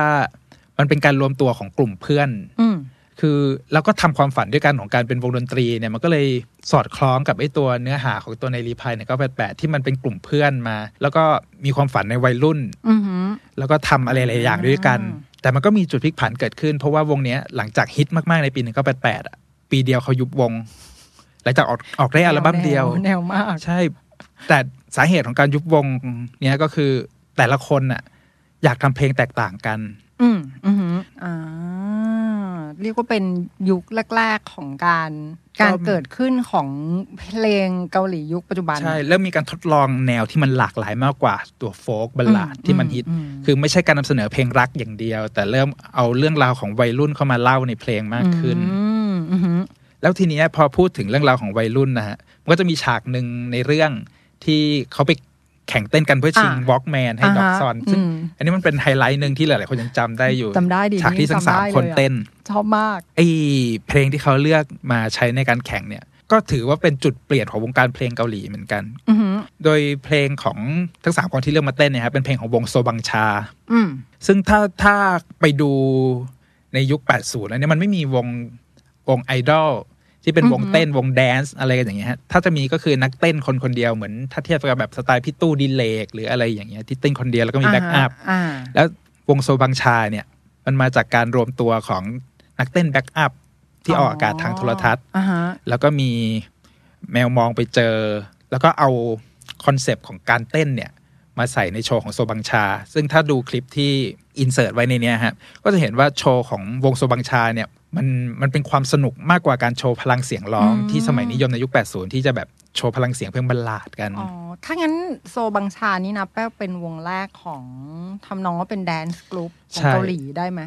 ใช่สามารถเรียกได้เลยครับว่าเป็นแดนซ์กรุ๊ปวงแรกของเกาหลี อ่า ที่เป็นจุดเริ่มต้นของวงการไอดอลในปี 90 ตามมา โอ้โห แล้วมันมีเกรดอีกนิดนึงคือโปรดิวเซอร์ที่ปั้นวงโซบังชาเนี่ย สุดท้ายในปี 1990 เขาไปเปิดค่ายเพลงของตัวเองชื่อว่า DSP อือหือ ซึ่งมันมันก็จะมีวงไอดอลที่มาจากค่ายนี้อย่างเซซคิสึแล้วก็ที่หลายๆคนน่าจะรู้จักฟินคืนฟิน KL แล้วก็ถ้าพูดถึงวงรุ่นใหม่ที่ที่คนในยุคนี้น่าจะรู้จักหน่อยก็คาระ อืม ซึ่งก็เป็นผลงานของโปรดิวเซอร์ที่ไปค้นพบวงโซบังชาเนี่ยฮะ อ่าฮะ ก็เลยกลายเป็นเหมือนว่าวงเนี้ยมันคือจุดกำเนิดของวงการไอดอลในยุค 90 ที่ตามมาหลังจากนั้น อืม แล้วมันก็ยังมีเกร็ดเล็กๆน้อยๆที่พีดีชินวอนโฮจับใส่เข้าไว้ใน อ่าฮะ เรื่องนี้ฮะอย่างมันจะมีฉากที่อ่าดงระยองไปแข่งเต้นที่ไนท์คลับ อืมอืมอืมอืมนึก ออก ที่ถอดสังขารจากสังมุนโดงมาถึงยออีโดเนี่ย ผมก็ไปเช็คในแมปแล้วแหละ ชั่วโมง ไกลมาก40นาที แล้วก็มันมีความเขาเรียกว่าอะไร ไม่รู้ความน่ารักหรือความฮาที่พีดีชินมันโฮใส่ไว้นั้น ก็คือนักแข่งที่เป็นแข่งเต้นในคืนวันเดียวกันน่ะ อืม มีสองคนก็คือฮยอนจินยองกับพักจินยอง อือหือ ซึ่งสองคนเนี้ยมันคือชื่อของศิลปินจริง ๆ อ่า อย่างฮยอนจินยองเนี่ยครับเขาก็มีประวัติก็คือเป็นศิลปิน คนแรกที่มาจากการออดิชั่นกับอีซูมันอีซูมันคือเจ้าของค่าย SM ผู้ก่อตั้งค่าย อือฮึ SM Entertainment ในปัจจุบัน อือหือ เป็นศิลปินที่ผ่านการออดิชั่นโดยตรงจากอีซูมันก่อน อืม ที่ค่าย SM จะเกิดขึ้น อือหือ แล้วเขาก็กลายเป็นศิลปินเบอร์แรก ๆ ของ SM เลยที่ออกผลงานในปี 1990 ในขณะเดียวกันครับ ย้อนกลับไปในยุคที่เขาออดิชั่นกับอีซูมันกัน อืม พักจินยองก็ไปออดิชั่นด้วย อืม แต่พักจินยองคือคนที่ออดิชั่นไม่ผ่าน อ่า กับ ฮะ อีซูมันครั้งนั้น แล้วสุดท้ายพักจินยองก็เลยมาทำเพลงเอง เปิดค่ายเพลงเอง แล้วก็เดบิวต์ตามมาทีหลังในปี 1992 แล้วก็ดังกลายเป็นหนึ่งในไอคอนของยุค 90 วงการเคป๊อป โอ้โห ปัจจุบันเขาก็คือเจ้าของอาผู้ก่อตั้งค่าย JYP อ๋อ ที่มีก็เซเว่นในสังกัด โอ้โห มี Twice อะไรอย่างเงี้ยฮะ นี่ไม่น่าจะเป็นเรื่องบังเอิญแล้วล่ะที่เขาใส่กิมมิกเหล่านี้ ใช่ เข้ามา เพราะว่ามันย้อนกลับไปในปี 1988 คือ 2 คนเนี้ยเหมือนเพิ่งจะกลับมาจากอเมริกา อืม หรืออะไรอย่างเงี้ยแล้วก็มาเต้นแบบสไตล์อเมริกัน อืม จ๋าเลย มันก็เป็นเกล็ดสนุกสนุกๆที่พีดีชินวันโฮใส่ให้ไว้แบบ ใครรู้มันก็จะสนุกมาก มันก็จะโอ๊ยทำไมเอาอันนี้มาใส่อย่างนี้ ต้องกลับไปดูอีกรอบเลยนะ ครับ เพราะ ผมว่า ว่า ต้องดูอีกรอบ พลาดไปหลายอย่างมาก ใช่ อ่านนี้ถูกเพราะว่าชินมอนโฮเนี่ยมีจุดเด่นก็คือเรื่องซีรีส์แล้วก็เรื่องเพลงในซีรีส์ด้วยอ ใช่ ย่าง ฮะ จริงๆ อาจจะได้โอกาสพูดตอนที่เป็น Hospital Playlist ใช่ ซีซั่นสอง เรื่องเพลงเนี่ย เพราะเพลงนี่เน้นมาก พี่เขาเน้นจริง ๆ นอกจากนี้เรายังเจอข้อมูลเด็ดๆอีก โอ้ เพียบเลยจริง ๆ คือพอพูดถึงรีพายหนึ่งก็แปดแปดมันแบบ มันเป็นจักรวาลที่กว้างใหญ่ เอา มาก จ อะ ริงๆฮะแทบทุกอย่างที่ชินวอนโฮใส่เอาไว้ที่รู้สึกว่ามันจะมีมีอะไรมันมีอะไรจริง เออมันมีกิมมิคทุกอย่างทุกตอนแล้วก็ทั้งว่าที่เคยถกเถียงกันมานานว่าสรุปเนี่ยล็อกซอนชอบใครกันแน่อะไรเงี้ยมันก็คือมีการเฉลยอยู่ในเรื่องอยู่แล้ว โดยที่คนดูไม่มีทางรู้ได้เลย หรือตอนเนี้ยรู้แล้วว่าซีนไหน แต่ว่าไม่สามารถไขปริศนาได้เหมือนกัน ๆ ไม่รู้ว่าความหมายจริง ๆ คืออะไร เออคือ แต่เป็น พี่ เรื่อง ขา เรื่องที่ถูกพูดถึงกันมาก ละเอียดมาก จุกมาก มันก็เลยจะมีเรื่องราวอย่างเช่นเบื้องหลังการ ครับ คัด ผม เลือกนักแสดง การ อ่า ทำงานการตีความบท ซึ่งแบบไปอ่านข้อมูลมาแล้วแบบชอบมากสนุกมาก คือทุกคนตั้งใจมาก ๆ ทั้งทั้งที่ตอนนั้นน่ะ อืม มันเป็นซีรีส์ทีวีเอ็นด้วย มันไม่รู้ อ่า ว่ามันจะดังหรือเปล่า แล้วก็ผู้กำกับก็คือ ไม่ได้กำกับอะไรมาทำแต่รายการวาไรตี้มาตลอด แต่เขาก็คือทุ่มเทกันสุดตัว อย่างคุณระยูเนี่ยก็คือทุ่มเทในการที่จะแคสบทนี้มาก ๆ ขนาดว่าแบบไปทำกันบ้านมาเป็นเดือนน่ะ เพื่อไปแคสติ้งทำกันบ้านหนักจริง หลาย ๆ คนเลยมันมันมีดีเทลเยอะที่สนุกรวมถึงตัวตนจริง ๆ ของหลายตัวละคร อ่า ที่พ่วมกับนักเขียนคุณนักเขียนน่ะ ไปเอาจากเหตุการณ์ที่เกิดขึ้นในปีนั้นจริง ๆ มีการไปแมทชกับชื่อบุคคล อืม แล้วก็เหตุการณ์ที่มันเกิดขึ้นในช่วงปีนั้น ใช่ ซึ่งถ้าอยากรู้อยากเพิ่มอยากรู้อะไรเพิ่ม คอมเมนต์ครับ คอมเมนต์ไปข้างล่างก่อนเลยฮะ อยากดูให้แฮชแท็กบอกว่า อยากดูตอนอยากดู EP ใหม่ EP ต่อไป เออ อะไรอย่างนั้น อยากดูรีพาย1988 อีก เออ รอบสอง รอบสอง พอดูคลิปเต้นอันนี้แล้วแบบ คิดถึงอะ ความทรงจำมันย้อนนะ เออ มัน อยากกลับไปเป็นฉากอยู่ ห ใน นึ่งในฉาก ซอย ที่ผมชอบมากเหมือนกัน ชอบมากจริง แล้วก็คือที่รู้เบื้องหลังคือตอนที่ดูนี่ก็เซิร์ชไปด้วยเลยนะ ตอนโน้นอะซ้อมเต้นกันเป็นเดือน เพื่อให้เป๊ะแบบนี้ เพราะว่าเอาจริง ๆ เพลงของโซบังชาเนี่ยเขาขึ้นชื่ออย่างหนึ่งคือโชว์เรื่องอะโครบติกการตีลังกาอย่า อ๋องเงี้ย ไม่น่า แล้วเป็นวงแรกของเกาหลี อ่า เลยที่ อ๋อ โชว์ในลักษณะนี้ มันก็เลยเป็นไฮไลท์ที่สามคนนั้นต้องซ้อมหนักกันแน่น อน เออแต่ว่าได้เรื่องนะเพราะคิดว่าทุกคนน่าจะจำซีนนี้แบบอยู่ในใจเลยล่ะ จนถึงแบบทุกวันนี้อะไรอย่างเงี้ย ใช่ครับ ไม่ว่า ผ คุณรยูจะเติบโตไปเล่นเรื่องอะไรอีก ก็ยังจะต้องตามไปดูกันอะไรแบบนั้น อันนี้ส่วนตัวมากเลยนะพี่จิม ส่วนตัวอ้าวอันนี้ก็ต้องเปิดตัวเลยว่าเป็นเป็นทีมจองวัน อ่า เออ จะได้รู้กันไป ว่าเชียร์ใครอะไรแบบนี้ โอเคฮะ ซึ่งมันมีความประทับใจอย่างหนึ่งก็คือ มันไม่ใช่แค่เราคนเดียวที่คิดแบบนี้ไงเพราะว่าเมื่อปีที่แล้วเนี่ย อ่า ทีมนักแสดงเขามีการไม่รู้นัดกันหรือเปล่าก็คือไปเจอกัน เขานัดกันแน่นอน เอา ค นัดรับ กันเหรอ เขานัดกันแน่นอน เาดกั ครับ เหรอ แหม ก็ ถ่ายรู มี ปน การ ขนดนั้น ไปเจอกันแล้วก็มีการถ่ายรูปกันลงโซเชียล ใแล้วที่ผมชอบคือไอ้รูปที่เขาไปถ่ายไอ้ตู้ สติกเกอร์ ตู้ถ่ายรูปด้วยกันอะไอ้โฟโต้บูธ เออ อะ สติกเกอร์อะ นั่นแบบอันนี้คือมันเรียวมาก ๆ เลย อะ หน้าสดด้วยนะ ใช่ แล้วคือที่มันประหลาดก็คือแค่รูปรูปนั้นมันกลายเป็นไวรัลแบบทั่ว ใช่ อินเทอร์เน็ตเลยอ่ะ ทุกคนต้องได้เห็น แล้ว รูป ทุกคนพูด อะ ตรงกันว่า เฮ้ย คิดถึง อยากเจอพวกนี้อีก อืม อยากเจอ คิดถึงจ อยาริกเจ ง อ ๆ เด็ก ๆ กลุ่มวัยรุ่นซังมุนดงอีก ซึ่งมันก็จริง ๆ มันเป็นความสำเร็จของซีรีส์เรื่องนี้เลยอ่ะ ที่ตัวละครมันกลายมันปีชีวิตจริง เพราะถ้านับนี่มันก็สี่ห้าปีแล้วนะฮะ อืม การที่ซีรีส์เรื่องหนึ่งมันจะอยู่ในใจ แล้วถูกพูดถึง อืม ถูกคิดถึง แล้วก็ มันยังมีเรื่องอีกมากมายที่มันเกี่ยวข้องกับเรื่องในซีรีส์เรื่องนี้แล้วมันยังไม่ถูกพูดออกมา ใช่ ยังมีบางอย่างที่เขาก็เก็บเป็นปริศนาไว้อย่างนั้น ไม่ แม้ บอก แต่พีดีเองก็ไม่พูดถึง อ่า ปล่ ใช่ อยให้เกิดความสงสัย คิดว่าปีหน้าเนี่ยถ้าเกิดมีวาระครบรอบอะไรอย่างเงี้ยอาจจะต้องจัดอีกแมตช์หนึ่ง อีก เพื่ออแมตช์หนึ่ง ธิบายใช่ เพราะมันมีดีเทลตัวละคร เขาเรียกว่า ต่าง เหมือนอีสเตอร์เอ็กใน ๆเออ ในรีพาย อ่ะ ห ใช่ นึ่งเก้าแปดแปด ใช่เพราะมันไม่ใช่แค่รีพายหนึ่งเก้าแปดแปดมันมีทั้งหนึ่งเก้าเก้าสี่ มันถูกมันถูกโยงเข้าไป ใช่หนึ่งเก้าเก้าเจ็ดซึ่งทั้งสามซีรีส์เนี้ย มันโยงใหญ่ซึ่งกันและกัน มันมีจุดเชื่อมกันอยู่ อืมใช่ซึ่งถ้าเป็นแฟนรีพายแล้ว ดูครบทั้งสามเรื่องแล้ว คงต้องมาดูกันอีกรอบหนึ่ง ถูกต้องครับผม ค่ะ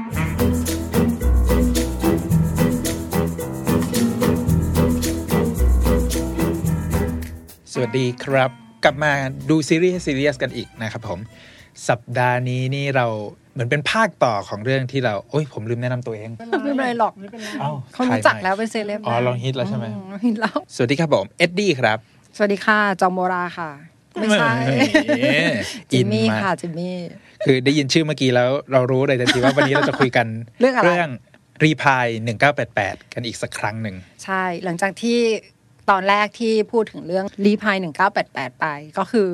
มีคนส่งเมสเซจส่งข้อความมาเยอะมาก ทุกทางนะ อืม ผมจะบอกว่าทุกทางไม่ใช่แค่ในใต้ YouTube ในคอมเมนต์ ทั้งแฮชแท็กทวิตเตอร์ก็มีพูดถึง ใช่ ในคอมเมนต์ของในเพจก็มีพูดถึง ใช่ อ่าเมสเซจหลังบ้านก็มีอีก ไลน์ส่วนตัวยังส่งมาเลย ว้า อ่ะ โอ้ว่าอยากอยากฟังอีกเรื่องของรีพาย ใช่ 1988 เพราะว่าตอนนั้นเราก็มีสัญญงสัญญาไว้ว่า จะรวมแบบข้อเท็จจริง ข้อมูลเบื้องหลัง ฟันแฟกสไตล์ฟันแฟก อ่าต่างๆ มาให้ อ่า ได้ฟังกัน วันนี้เราก็รวมมา 20เขาเรียก ใช่ 20 ฟันแฟก ใช่ 20 รู้หรือไม่ 20 เรื่องจริง อือหือ แล้วแต่คุณจะเรียกว่ามันคืออะไรนะฮะ ก็สำหรับใครที่ยังไม่ได้ดูรีพาย1988 ก็อยากให้ไปดูก่อน เพราะว่ามันก็จะมีความสปอย ใช่ พอสมควร แต่ถ้าใคร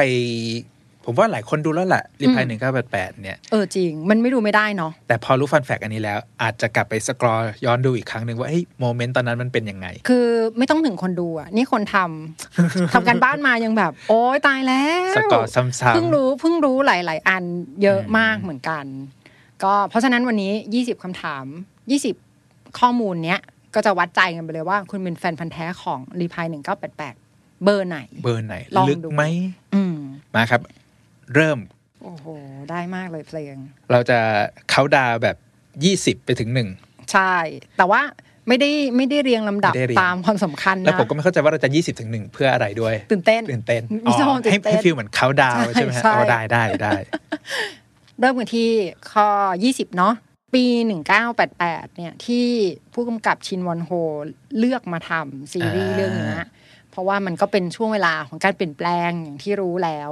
EP แรกเราก็เล่าให้ฟังไปค่อนข้างเยอะพอสมควรยาวมากจริง ครับผม แรปอัพอีกทีหนึ่งก็คือ 1988 ก็เป็นปีที่จัดโอลิมปิก อ่าโอลิมปิก ที่กรุงโซลเกาหลีใต้ ต้องฮะ เป็นเจ้าภาพ ถัดมาในปี 1989 อืม กำแพงเบอร์ลินที่เยอรมนีที่เคยแบ่งเป็นเหนือใต้เนี่ย ก็โดนทุบทำลายไป อืมซึ่งในเกาหลีเองตอนนั้นก็เริ่มมีรัฐบาลที่มาจากการเลือกตั้งแล้ว อืม ทำหน้าที่เป็นปีที่สอง ใช่ แต่ว่ายังเป็นเกาหลีเหนือเกาหลีใต้อยู่ อืม ซึ่งมันก็เลยจะทำให้เห็นว่า เออพอหลังจาก 1988 มาถึง 1989 เนี่ย ระบบคอมมิวนิสต์อะไรพวกเนี้ยก็เริ่ม เริ่มเสื่อมถอย ลดอำนาจลง แล้วก็ในด้านทางเพลงป๊อปเนี่ย ช่วง 1988 ก็คือเหมือนเป็นจุดเริ่มต้นของป๊อปเคานเจอร์สมัยใหม่ อืม เริ่มมีการเอาการเต้นอะไรมาใส่โชว์มากขึ้น ในขณะเดียวกันในยุคนั้นเนี่ยอ่ะเขาก็จะมีไอคอนของวงการเพลงป๊อป ของเกาหลีก็คือคุณอีมุนเซ โอ้ ซึ่งในเรื่องเนี้ยก็ถูกแทรกเอาไว้ในหลายๆจุด อย่างเช่น อ่าฮะ ตัวเพลงที่เอาฮยอกโอมาร้อง อ่าฮะ เพลงโซนยอนลิตเติ้ลเกิร์ใช่ไหมครับภาษาอังกฤษ ใช่ แล้วก็เป็นเพลงที่ฮิตมาก ๆ เหมือนกันตอนที่ปล่อยออกมา อ๋อ แล้วนอกจากนี้ก็คุณอิมเซเป็นเขาเรียกบุคลากร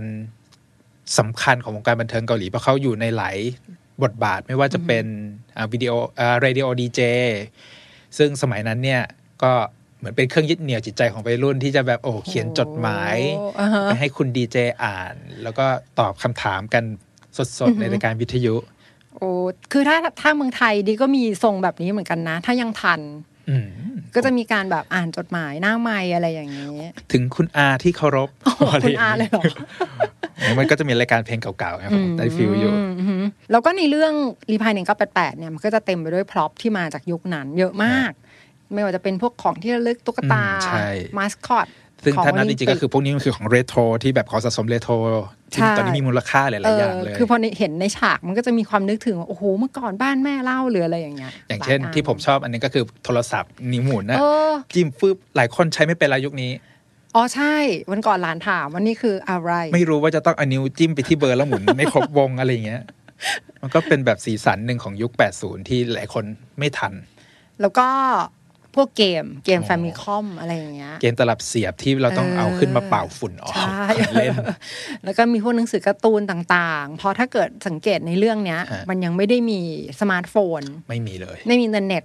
ทุกคนก็จะแบบอ่ะไปรวมตัวกันสุมกันอ่านการ์ตูน ใช่ เล่ บ้านใคร เกม คนหนึ่ง อืม ที่ผมชอบอีกอย่างหนึ่งก็คือ วัฒนธรรมการดูวิดีโอร่วมกัน อ๋อแต่เมื่อก่อนเป็นนะที่บ้านก็เป็น ใช่เช่า 20 บาท 30 บาท แล้วดูกันแบบ โอ้โหสามสี่บ้าน ลุม ได้ฟิลอยู่ฮะ จริงเออมันก็เป็นฟิลย้อนอดีตที่น่ารักดี ก็อีกอย่างหนึ่งที่หลายคนอาจจะไม่เคยเห็นคือ ไอ้ทีวีจอสี่เหลี่ยมจัตุรัส อืมอืม จอขนาด อืม สี่ต่ออ ม สามเนี่ยฮะ อืม เพราะว่าเดี๋ยวนี้หลายคนก็จะเห็นแบบจอขนาดใหญ่ ใช่ใช่ ๆวายสกรีนกัน จอคลาสสิกที่เป็นจอหลอดแก้วอย่างเงี้ย อ่าฮะ มันก็ทำให้เขาเรียกว่าคือคุณภาพมันไม่ได้ชัดอะแต่มันอิ่มเอมเหลือเกินเวลาได้ดูด้วยกันอย่างเงี้ย มันยากไงอันนั้นมันแบบ โอ้โห ใครจะมีทีวี สิบสี่นิ้วนี่คือหรูแล้ว คือจำไม่ได้แล้วนะ มันเลือนลางมาก แต่รู้สึกแต่แต่จำได้ว่าแบบโอ้โห มันต้องดูร่วมกันอ่ะ เพราะมันตอนนั้นมันไม่ใช่เวว่าทุกห้องมีทีวี ใช่ใช่ อะบ้านหนึ่งก็จะมีเครื่อง ที ห วี นึ่ง ห แห นึ่ง ละ เครื่องเป็นส่วนกลาง อืม ก็จะดูร่วมกันก็จะเป็นฟิลแบบนั้น รวมถึงแบบการแต่งตัว อืม ของตัวนักแสดงในเรื่อง สไตล์การแต่งตัวด้ ด้ววย ย ซึ่งแบบน่ารักดีพอย้อนกลับมาดู ผมจะชอบไอีเวลาเขาใส่เสื้อวอร์มอะ อ่าอ่าา เสื้อวอร์มแบบ อ่า สีสันลายสีสดๆหน่อยอะ อือหือ ผมเป็นเป็น เป็นหนึ่งใน culture แฟชั่นยุคนั้นที่ผมยังปลื้มอยู่ทุกวันนี้เลย เออข้อสิบเก้านะคะ ข้อสิบเก้านี้ก็เริ่มไขปริศนาบางอย่างละว่า มีการเขียนบทโดยอ้างอิง ข้อมูลจริง ข้อมูลจริง มีบุคคลจริง ๆ ที่เป็นต้นแบบของตัวละคร อืม ก็คือตัวชเวแท็ก อือหือ ที่เป็นนักกีฬาพาดุก อ่าใช่ ซึ่งก็ถูกอ้างอิงไปถึงนักกีฬาพาดุกอีชางโฮ ที่เป็นตำนานของวงการพาดุกเกาหลีเนี่ย อ่า ก็ในเรื่องก็จะเห็นหลาย ๆ อย่างที่เขาเหมือนตั้งใจอิมิเตต อ่าฮะ อ่าอย่างเช่นตัวกระดาน แมตชแข่งพาดุ เออใช่ ของอีชังโฮ ที่เอามาใส่ในแมตชแข่งขันของ อือฮึ ตัวชเวแท็กจริง อ่าฮะก็คือเป็นกระดานเดียวกัน ๆ ใช่ เลย ก็มีคนเทียบรูปมาก็คือวางเป๊ะกันทุกจุดเลย อ่าฮะ แล้วก็มีอย่างถ้วยรางวัลถ้วยรางวัลแข่ง อืม ฟูจิสึครับที่ อือฮึ อีชังโฮได้ปี 1996 อย่างเงี้ยก็ถูกเอามาใช้เป็นกิมมิค อื เป็นถ้วยรางวัลที่ชเวแท็กอ่าเอามาให้กับด็อกซอน อ่าใช่ ซึ่งมันก็เป็นฉากฮาๆเป็นเหมือนเป็นเป็นของแถมท้าย EP นั้นนะฮะ อ่าฮะ ที่ตอกซอนก็ไม่รู้ว่าชเวแท็กเอาอะไรมาให้หน้าตาเหมือนไห อืม ก็เกิดกลายเป็นไหไซกิมจิไปแล้ว ดีที่ว่ามันฮิตพอที่จะถ่ายถ่ายรูปลงหนังสือพิมพ์แล้วไอ้ตัวน้องชายก็ มา ไปเห็น อืมแล้วก็มันมีอีกอันหนึ่งด้วยนี่ที่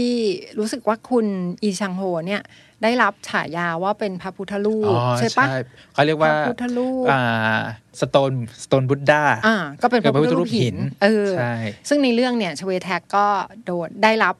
ฉายาเหมือนกัน อืม ว่าเป็นแบบรูปปั้น รูปปั้น อืม เป็นพวกทรงไม่แสดงอารมณ์อะไร เพราะว่าเว ก็ ลาถ้าไม่มีอะไรแบบตื่นเต้นเล้าใจหรืออะไรอย่างเงี้ยชเวแท็กก็จะหน้านิ่ง ซึ่งก็คล้ายกันกับอ่าอีชังโฮเวลาแข่งพาดุกที่หน้าไร้อารมณ์ ใช่ใช่ ยิ่งกว่าการโป๊กเกอร์เฟสในวงโป๊กเกอร์อีกคือนิ่งไม่สามารถเดาได้เลยว่าคิดอะไรอยู่ ซึ่งอันนี้จริง ๆ แล้วมันก็เฉลยบางอย่างเหมือนกันนะ ว่ามันทำให้เราเข้าใจว่า ตัวละครเนี้ย มันไม่ได้แสดงอารมณ์ไงคนก็เลยไม่รู้ว่า อืม อ๋อเขาไปชอบใคร รู้สึก หออะไร ยังไงกับใคร หรือเปล่าถูก อืม อันนี้ก็เป็นสิ่งที่เพิ่งมาค้นพบตอนที่ทำรายการนี้ล่ะค่ะ อืม ข้อต่อไปค่ะ ข้อ 18 ก็คือ พ่อแม่ กิมมิคของคู่พ่อแม่ พ่อแม่ของด็อกซอน อืม โบรา ก็คือคุณพ่อคุณแม่ที่เป็นคู่นักแสดงเนี่ ครั ย บผม ก็คือคุณซองดงอิวกับอีอิวา อ่า ก็คือทั้งสองคนนะเล่นเป็นพ่อแม่ใน อืม ซีรีส์รีพายทุกภาคเลย ตั้งแต่ 1997 อืม 1994 แล้วก็ 1988 1988 ใช่ ซึ่งใน 1988 ก็เล่นด้วยการใช้ชื่อจริงตัวเอง อ่าก็คือชื่อซอนดงอิวไปเลยตรงๆ ใช่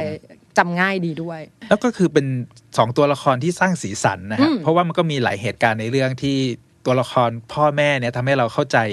ภาพอะไร อืม หลาย ๆ อย่างของเรื่อง เออ ถูก อย่างเช่นไอฉากที่มีการประท้วงหรืออะไรอย่างนี้เป็นต้น ใช่ แล้วก็มันก็ทำให้เห็นสภาพสังคมของเกาหลีในยุคนั้นในระบบครอบครัว อ่า พ่อออกไปทำงานแม่อยู่บ้านเป็นแม่บ้านอะไร แล้วก็ต้องเอาเงินเดือนเนี่ย อ่ะฮะ ใส่ซองมาให้เมีย นี่มันเป็น เป็นคลาสสิก เป็น นะ ธรรมเนียม น้ำเนียมคลาสสิกเหมือนกัน ข้อ 17 EP ก่อนเราคุยกันไปแล้วว่าเซตติ้งของฉากเนี้ยมันมาอยู่ในย่านซังมุนดง ใช่ แต่มันก็จะมีอีสเตอร์เอ็กที่ว่า เอ๊ะทำไมมันต้องซังมุนดงอยู่ อ่า ถูกค่ะ ก็คือย่านซังมุนดงเนี่ย มันก็จะอยู่ขอบขอบๆโซลนิดนึง อ่า อยู่ทางเหนือของโซลขึ้นไปหน่อย อ่า ครับผม ซึ่งนอกจากที่มันจะเป็นใช้ใช้เป็นย่านที่อ้างอิงของบ้านห้าครอบครัวนี้แล้วอะมันยังเป็นพื้นที่เดียวกับครอบครัวของโกกิวดงด้วย โกกิวเดิงจากเจ้าไอไดโนเสาร์ดุลลี่เขียวๆ ใช่ ใช่ไหมฮะ เออซึ่งไอการ์ตูนไดโนเสาร์ดูลี่เนี่ยมันก็เป็นการ์ตูนที่ฮิตมาก อืม คือมันเริ่มตีพิมพ์ในหนังสือการ์ตูนรายสัปดาห์มาตั้งแต่ปี 1983 อ่า ก็คือเป็น c u เจอร์ของยุค 80 นั่นแห ใช่ ละ ก็นับว่าเป็น pop culture ที่ค่อนข้างดังสำหรับเด็กในยุคนั้น อืม ทุกวันนี้ก็ยังมีฉายรีรันอยู่นะ อย่างที่เราบอกว่าเรื่องเนี้ยมันถูกสร้างจากความทรงจำของพีดีชินวอนโฮในช่วง อืม วัยรุ่นวัยเด็กอย่างเงี้ย ม ดังนั้นการที่จะมีอะไรสักอย่างรีเลทกับตัว pop culture ในยุคนั้น อย่าง ใช่ โกกิวดงอย่างดูลี่ ใช่ อย่างเงี้ย มันก็ดูเป็น อืม กิมมิคที่มันดูเขาเรียกว่าอะไรดี เหมือนเป็นอีสเตอร์เอ็กที่ซ่อนอยู่ในผลงานของชินวอนโฮ ซึ่งมันน่ารักมากแล้วสำหรับสำหรับตัวเราเองนี่ยังรู้สึกว่าเดี๋ยวเปิดประเทศเมื่อไหร่อะต้องเจอกันละ ต้องไปแหละ ต้องไปต้องไปซันมุนดงเพราะนี่ไปหาเว็บมาแล้วว่าไปยังไงขึ้นรถไฟลงสถานีไหน เรียบร้อย เพราะว่าเดี๋ยวนี้ไปสะดวก เออไปสะดวก ก็คือเรากดแท็กซี่ได้ฮะ ก็คือมันก็จะมีตัวพวกร้านที่ในตัวละครไปกินข้าวหรือไปอะไรกันอย่าง อ่ามี มีการจำลองขึ้นมาจ มีการ ริง จำลองขึ้น อืมแต่ตัวเซตจริง ๆ ที่ใช้ถ่ายเนี่ยสร้างขึ้นทั้งหมดเลย อ่าคือสิ่งแวดล้อมทั้งหมดเนี่ย ก็คือทุกบ้าน ตัวบ้านอ๋อจริงเพราะว่าการจะไปหาบ้าน อืม ที่เพอร์เฟก ไม่ 80 ไม่ ขนาดนั้น ไม่อยู่ ไม่ใช่เรื่องง่าย แล้วใช่ ก็เลยไปเซตเซตกันที่จังหวัดคยองกีเลย อ่า เสร็จกันเสร็จถ่ายกันเสร็จเรียบร้อย แต่ทุกวันนี้ก็ลือไปแล้ว หรือไปแล้ว เสียดาย ถ้าผมจะไม่ผิดมันก็คือจะเป็นไอโซนสตูดิโอถ่ายทำที่ อืม เขาเอาไว้ถ่ายซีรีส์อย่างเงี้ยแหละ ใช่ ก็คือจะหมุนเวียน ใช่ เซตกันไป เอ เรื่อย อถูกโหจำจำเก่ง ๆ ผมก็พอจะมีความรู้อยู่บ้างนะ ฮะ ข้อ 16 นะคะ ก็จะพูดถึงเรื่องของมหาวิทยาลัยคอนกุก แหล่งรวมตัวของนักแสดงในเรื่อง อืม ซึ่งก็คือเอ่อหลาย ๆ คนเนี่ย ตอนนั้นน่าจะบางคนอาจจะยั อ๋ ง อยังเรี เรี ย ย น น อ อยู่ ยู่ ด้ ด้ ว วย ยเออก็คือมีหลายตัวละครเลย ตั้งแต่ด็อกซอนเอง อืม ชอนอู โบลา หรือกระทั่งพี่ชายของจองฮวัน อ่า พี่จองบงก็คือทุกคนสี่ซาห้าคนเนี้ยเป็นนักศึกษาในมหาวิทยาลัยคอนกุก อ๋อ แต่ว่ารุ่นก็จะแบบไล่เรียงกัน แล้ ก็ วก็ คือเอาจริง ๆ ผมขอใกล้นิดนึงคอนกุกนี่คือเป็น อือหือ หนึ่งในมหาลัยยอดฮิตของคนในวงการบันเทิงเกาหลีอยู่แหละ อ่า แล้วก็ก็จะมีนักแสดงหลาย ๆ คนที่แบบเรียนรุ่นเดียวกัน แล้วก็เป็นรุ่นพี่รุ่นน้องกันอยู่ อ่าฮะ แล้วก็แต่ที่เซอร์ไพรส์มากๆก็คือคนที่อยู่ในรุ่นใกล้ๆกันอย่างเงี้ยมาแสดงในเรื่องเดียวกันมันไม่ได้มีบ่อย เพราะว่าเหมือนหลายคนเป็นเพื่อนกันจริง ๆ ด้วย ฮะ อย่างน้องโบลากับซอนอูเนี่ย อืม ก็คือเป็นลึกเป็นเพื่อน ๆ ก็คือ รุ่นติดกัน อ๋อ ก็รู้จักกันก็ค่อนข้างสนิทกันเหมือนกันเรียนคณะเดียวกันด้วย ก็ฟีลเหมือนเดินเจอกันในคณะอยู่ าถูก ซึ่งทั้งแก๊งเนี่ยก็คืออยู่ในสาขาภาพยนตร์ อ่า ของคอนกุกซึ่งทำให้ปีที่ออกอากาศ 2015 เนี่ย คณะเนี้ยดังมาก เป็นคณะยอด คณะ ฮิต ย้อนฮิตทุกคนแบบเอออยากเข้าอ่ะ อยากแบบ เออ ไปอยู่ร่วมกับแก๊งรี มี พาย ผล ก็ มี แป ผล ลก มีผลนะฮะ มีผลทีเดียว ข้อ 15 ครับ มีเรื่องหนึ่งที่หลายคนสงสัย สงสั มาก ย ๆ เพราะว่ามัจนริง จะมีฉากที่พูดถึงอันนี้ชัดเจนเลยว่า อืม อ่าคู่ของโบรากับซอนอือูอหือ ที่พ่อแม่ไม่อยากให้แต่งงานกัน ตั้งแต่ตอนเป็นแฟนก็ไม่ยอม ใช่ เปิดตัวละ คือตอนนั้นงงมากเว้ยว่า ไม่เข้าเอาพูดตรงๆคือตอนนั้นก็ไม่ไม่เก็ตว่าทำไมทำไมมันทำไมวะ เป็นแฟนกันแค่อายุต่างกันนิดเดียวเอง ตอนนั้นคิดว่าเป็นประเด็นนี้แต่จริงๆไม่ใช่ อ๋อ คือพี่จิมมี่อาจจะเข้าใจว่า อ๋อ เพราะว่าผู้หญิงอายุมากกว่า ใช่ เลยหไม่อ รือยาก เป ให้แต่ง ล่า เออ ม แต่จริงๆไม่ใช่ คือจริง ๆ มันมีกฎหมายที่ห้ามแต่งงานกับคนนามสกุลเดียวกัน บอกก่อนว่าเกาหลีเนี่ยนามสกุลมันไม่เยอะหรอก น่าใช่ โดยเฉ ใช่ไหม พาะนามสกุล งเตอยู่ คิม เนี่ย โอ้โห แต่มันก็มีกฎหมายที่ระบุว่า เออ เพราะว่าอาจจะเป็นเรื่องของกังวลในเรื่องของกรรมพันธุ์หรืออะไรอย่างนี้ อืม มันก็เลยมี อืม มีการควบคุมว่าคนที่อยู่ในตระกูลเชื้อสายตระกูลคิม หรือตระกูลอย่างอื่น ที่เป็นตระกูลนามสกุลเดียวกันเนี่ย ห้ามแต่งงาน อืมซึ่งก็มันก็สร้างปัญหาพอสมควร เพราะว่าหลังจากที่กฎหมายเนี้ยออกมาเนี่ยมาตรา 809 ออกมา มันก็สร้างปัญหาเพราะว่าคนมันแต่งงานกันไม่ได้อะ อืม เพราะนามสกุลก็ใช้กันซ้ำๆอย่างที่ว่า คิมหมังอีผักชเวอะไรต่างๆ ก็ในเรื่องก็จะเห็นเหมือนกันว่าเขาก็ตอนที่จะต้องบอกครอบครัวว่าเป็นแฟนกันหรืออะไรเงี้ยก็จะมีคอน FLICT ที่เยอะพอสมควร จนกระทั่งฉากที่เขาได้แต่งงานกันตอนท้าย ก็เป็นเพราะว่าทางการเขาก็ผ่อนผัน อ๋อ ก็เป็นช่วงรอยต่อตามยุคสมัย อืม พอดี ใช่ ที่มันเกิดการเปลี่ยนแปลงในกฎหมายข้อนี้ขึ้น ถูก ก็คือก็ผ่อนผันให้คนนามสกุลเดียวกันแต่งงานกันได้ เพราะเขาก็พบแล้วล่ะว่า ถ้าไม่ให้เนี่ยมันลำบากชีวิตเหลือเกิน ใช่ มันแต่งงานกันไม่ได้สักทีอ่ะ อาจจะส่งผลกระทบกับจำนวนประชากรเกาหลีในอนาคต ถูกเพราะนามสกุลเขาก็ซ้ำๆกันอย่าง ใช่ ที่ว่าถึงแม้ว่าจะไม่ได้อยู่ในเครือญาติกันเลยก็ตามอะไรอย่างเงี้ยอันนี้ก็ปีที่เขาเปิดให้จดทะเบียนสมรสกันได้ก็คือแต่งงานกันได้ปีแรกเนี่ย ก็มีคนมาแต่งงานกันห้าหมื่นคู่เลย โอ้ อะ โห เก็บมานานอดทนมานาน ก็คือก่อนหน้าเนี้ยอาจจะอยู่กินด้วยกัน แต่ไม่สามารถจดทะเบียนสมรสอย่างถูกต้อง ไม่ ได้ รู้อันนั้นไม่รู้แต่คือแบบพอเปิดปุ๊บมาเลยจ้ะข้อสิบสี่ค่ะอีสเตอร์เอ็กนะ อันเนี้ยเพราะว่ามันมีการไปปรากฏตัวข้ามซีรีส์กัน อ่า จาก คือ หนึ่งเก้าเก้าหนึ่งเก้าแปดแปดไปหนึ่งเก้าเก้าสี่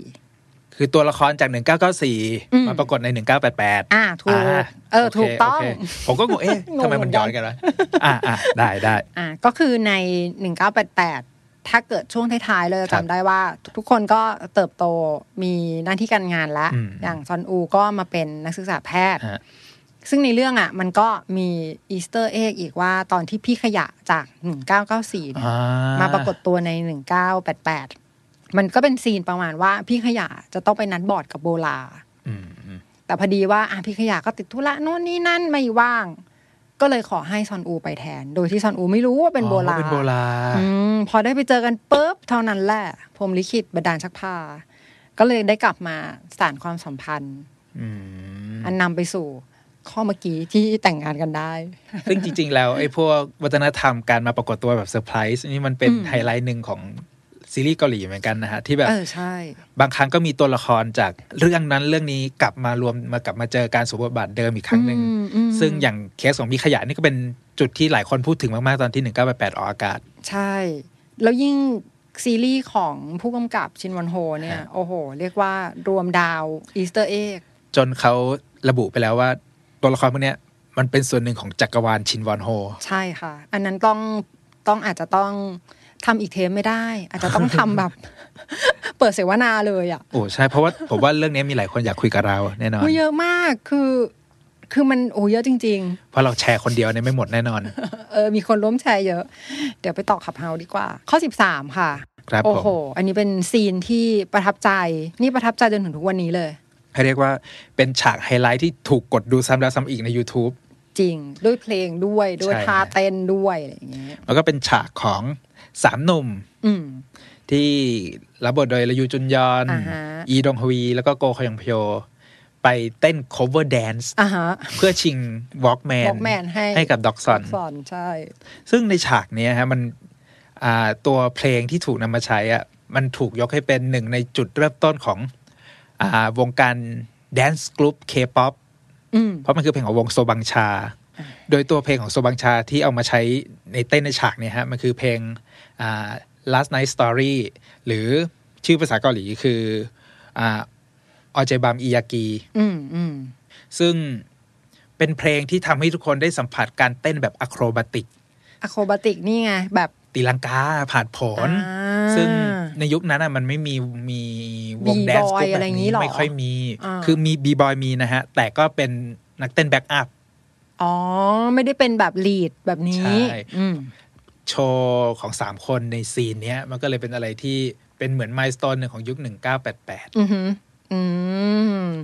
ซึ่งกว่าจะได้มาซึ่งฉากนี้ อ่ะ ไม่ใช่ง่าย คือในในซีรีส์อาจจะเห็นว่าเหมือนไม่ได้ซ้อมกันมาเลย กระโดดขึ้นเวทีทำได้เลย แต่เบื้องหลังคือไปซ้อมกันอยู่สามเดือน อื สามคนนี้ก็ซ้อมกันไป ก็สมควรซ้อมนานอยู่นะ เพราะมันมีตีลังกาจริง ๆ ด้วย แล้วก็คือถ้าถ้าจำได้เนี่ยท่าเป๊ะมากคือแบบความพร้อมเพรียงหรืออะไรแบบเนี้ย คุ้มค่าแก่การซ้อมจริง ใครมี YouTube อยู่ใกล้ตัวเนี้ยเสิร์ช ๆอือหือ เทียบดูกับท่าเต้นต้นฉบับได้ ได้ มีความยากพอๆกันเลย ต้นฉบับนี่คือของพี่คนนั้นน่ะเหรอ ใช่ พี่ ขคองน โซบัญ ที่ร้อง ชา อ๋อเต้นท่าเหมือนกันเลยเหรอ cover เลยอะ ท่ายากเหมือนกันเลยฮะ ยากว่ะจริง ข้อ 12 ค่ะ รู้หรือเปล่าว่ากว่าที่คุณรยูเนี่ยจะได้บทนี้มา ผ่านเรื่องราวมามากมายโธ่ อืม นั่าสงสาร เพราะจริง ๆ คุณระยูกับเรื่องนี้เนี่ยเป็นเรื่องที่ถูกพูดถึงกันมาช้านานจริง ใช่ตำนานเรียกว่า ตำนานตำนาน เปิดตำนาน ก็มาทบทวนให้ฟังอีกทีหนึ่งก็คือ คุณรยูตอนนั้นเนี่ย ก็น่าจะเป็นแบบนักแสดงอินดี้เลยแหละ ๆ อินดี้ ก็จะเล่นหนังซะเย อะ ทุกวันนี้ก็ยังทำตัวอินดี้ เออ อยู่ ถูกถูกเออจริง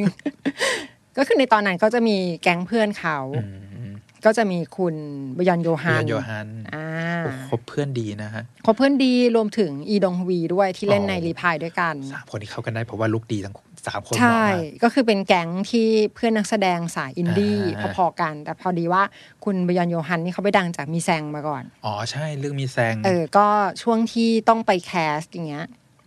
คุณระยูก็ซ้อมเต้นไป เพราะว่าตัวเองน่ะ คิดว่าจะได้ได้บทของดงระยง อ๋อไอ้บทนักเต้น อ่านักเต้น คนมีแพชชั่นด้านการ เอ เต้ อนเขาก็ซ้อมเต้นไป ซ้อมมาคือซ้อมเต็มที่มากอ่ะ คือไปถึงวันที่แคสติ้งก็เปิดเพลงแล้วก็เต้นให้พุ่มกับดูเลยว่าเป๊ะขนาดนี้พุ่มกับก็อ่ะโอเค แต่ว่าปรากฏว่า พอได้คุยกับพุ่มกับเขาก็ไปบอกกับพุ่มกับว่า ผมเล่นพาดุกเป็นนะครับ โอ้โห ก็จะมีการแบบว่า เออ เผื่อเผื่อจะไม่ได้ดงระยม เผื่อไม่ได้เราก็ต้องแบบเหยียบเหยียบๆเสียบเสียบๆไว้หลาย ๆ ขานิดนึง ก็เลยไปแคสบทของชเวแท็กด้วย อื้อหือ อืม กว่าจะมาถึงของบทจองฮวันของตัวเองอะไรอย่างเงี้ย แล้วพอได้รับคัดเลือกว่าได้เล่นบทจองฮวันก็คือดีใจมาก แล้วก็เขาทุ่มเทมาก ๆ ขนาดว่า ไปไปสิงอยู่บ้านบยอนโยฮันเพื่อทำกันบ้านกัน อ๋อ นะว่าไอตัวละครเนี้ย มันจะต้องแสดงออกมา ไปช่วยกันตีโจทย์ อืมตีโจทย์ตี อืม ความว่าจะต้องแสดงออกมาขนาดไหนยังไงคือแบบทางนั้นที่จริง ๆ มันบทมันไม่ได้ซับซ้อนเลยนะ มันก็เป็นวัยรุ่นหนึ่งคน โอ้โหแต่ในความไม่ซับดู อ่า ไม่ซับซ้อนเนี่ย า พอเราได้ ก็ ดู ซับซ้อน ซีรีส์แล้วแบบ ใช่ มันมีความลึกอะไรหลาย ๆ อย่าง อืม ที่เรารู้สึกประทับใจทันทีที่ดูอะ ใช่ก็คือยังมีความ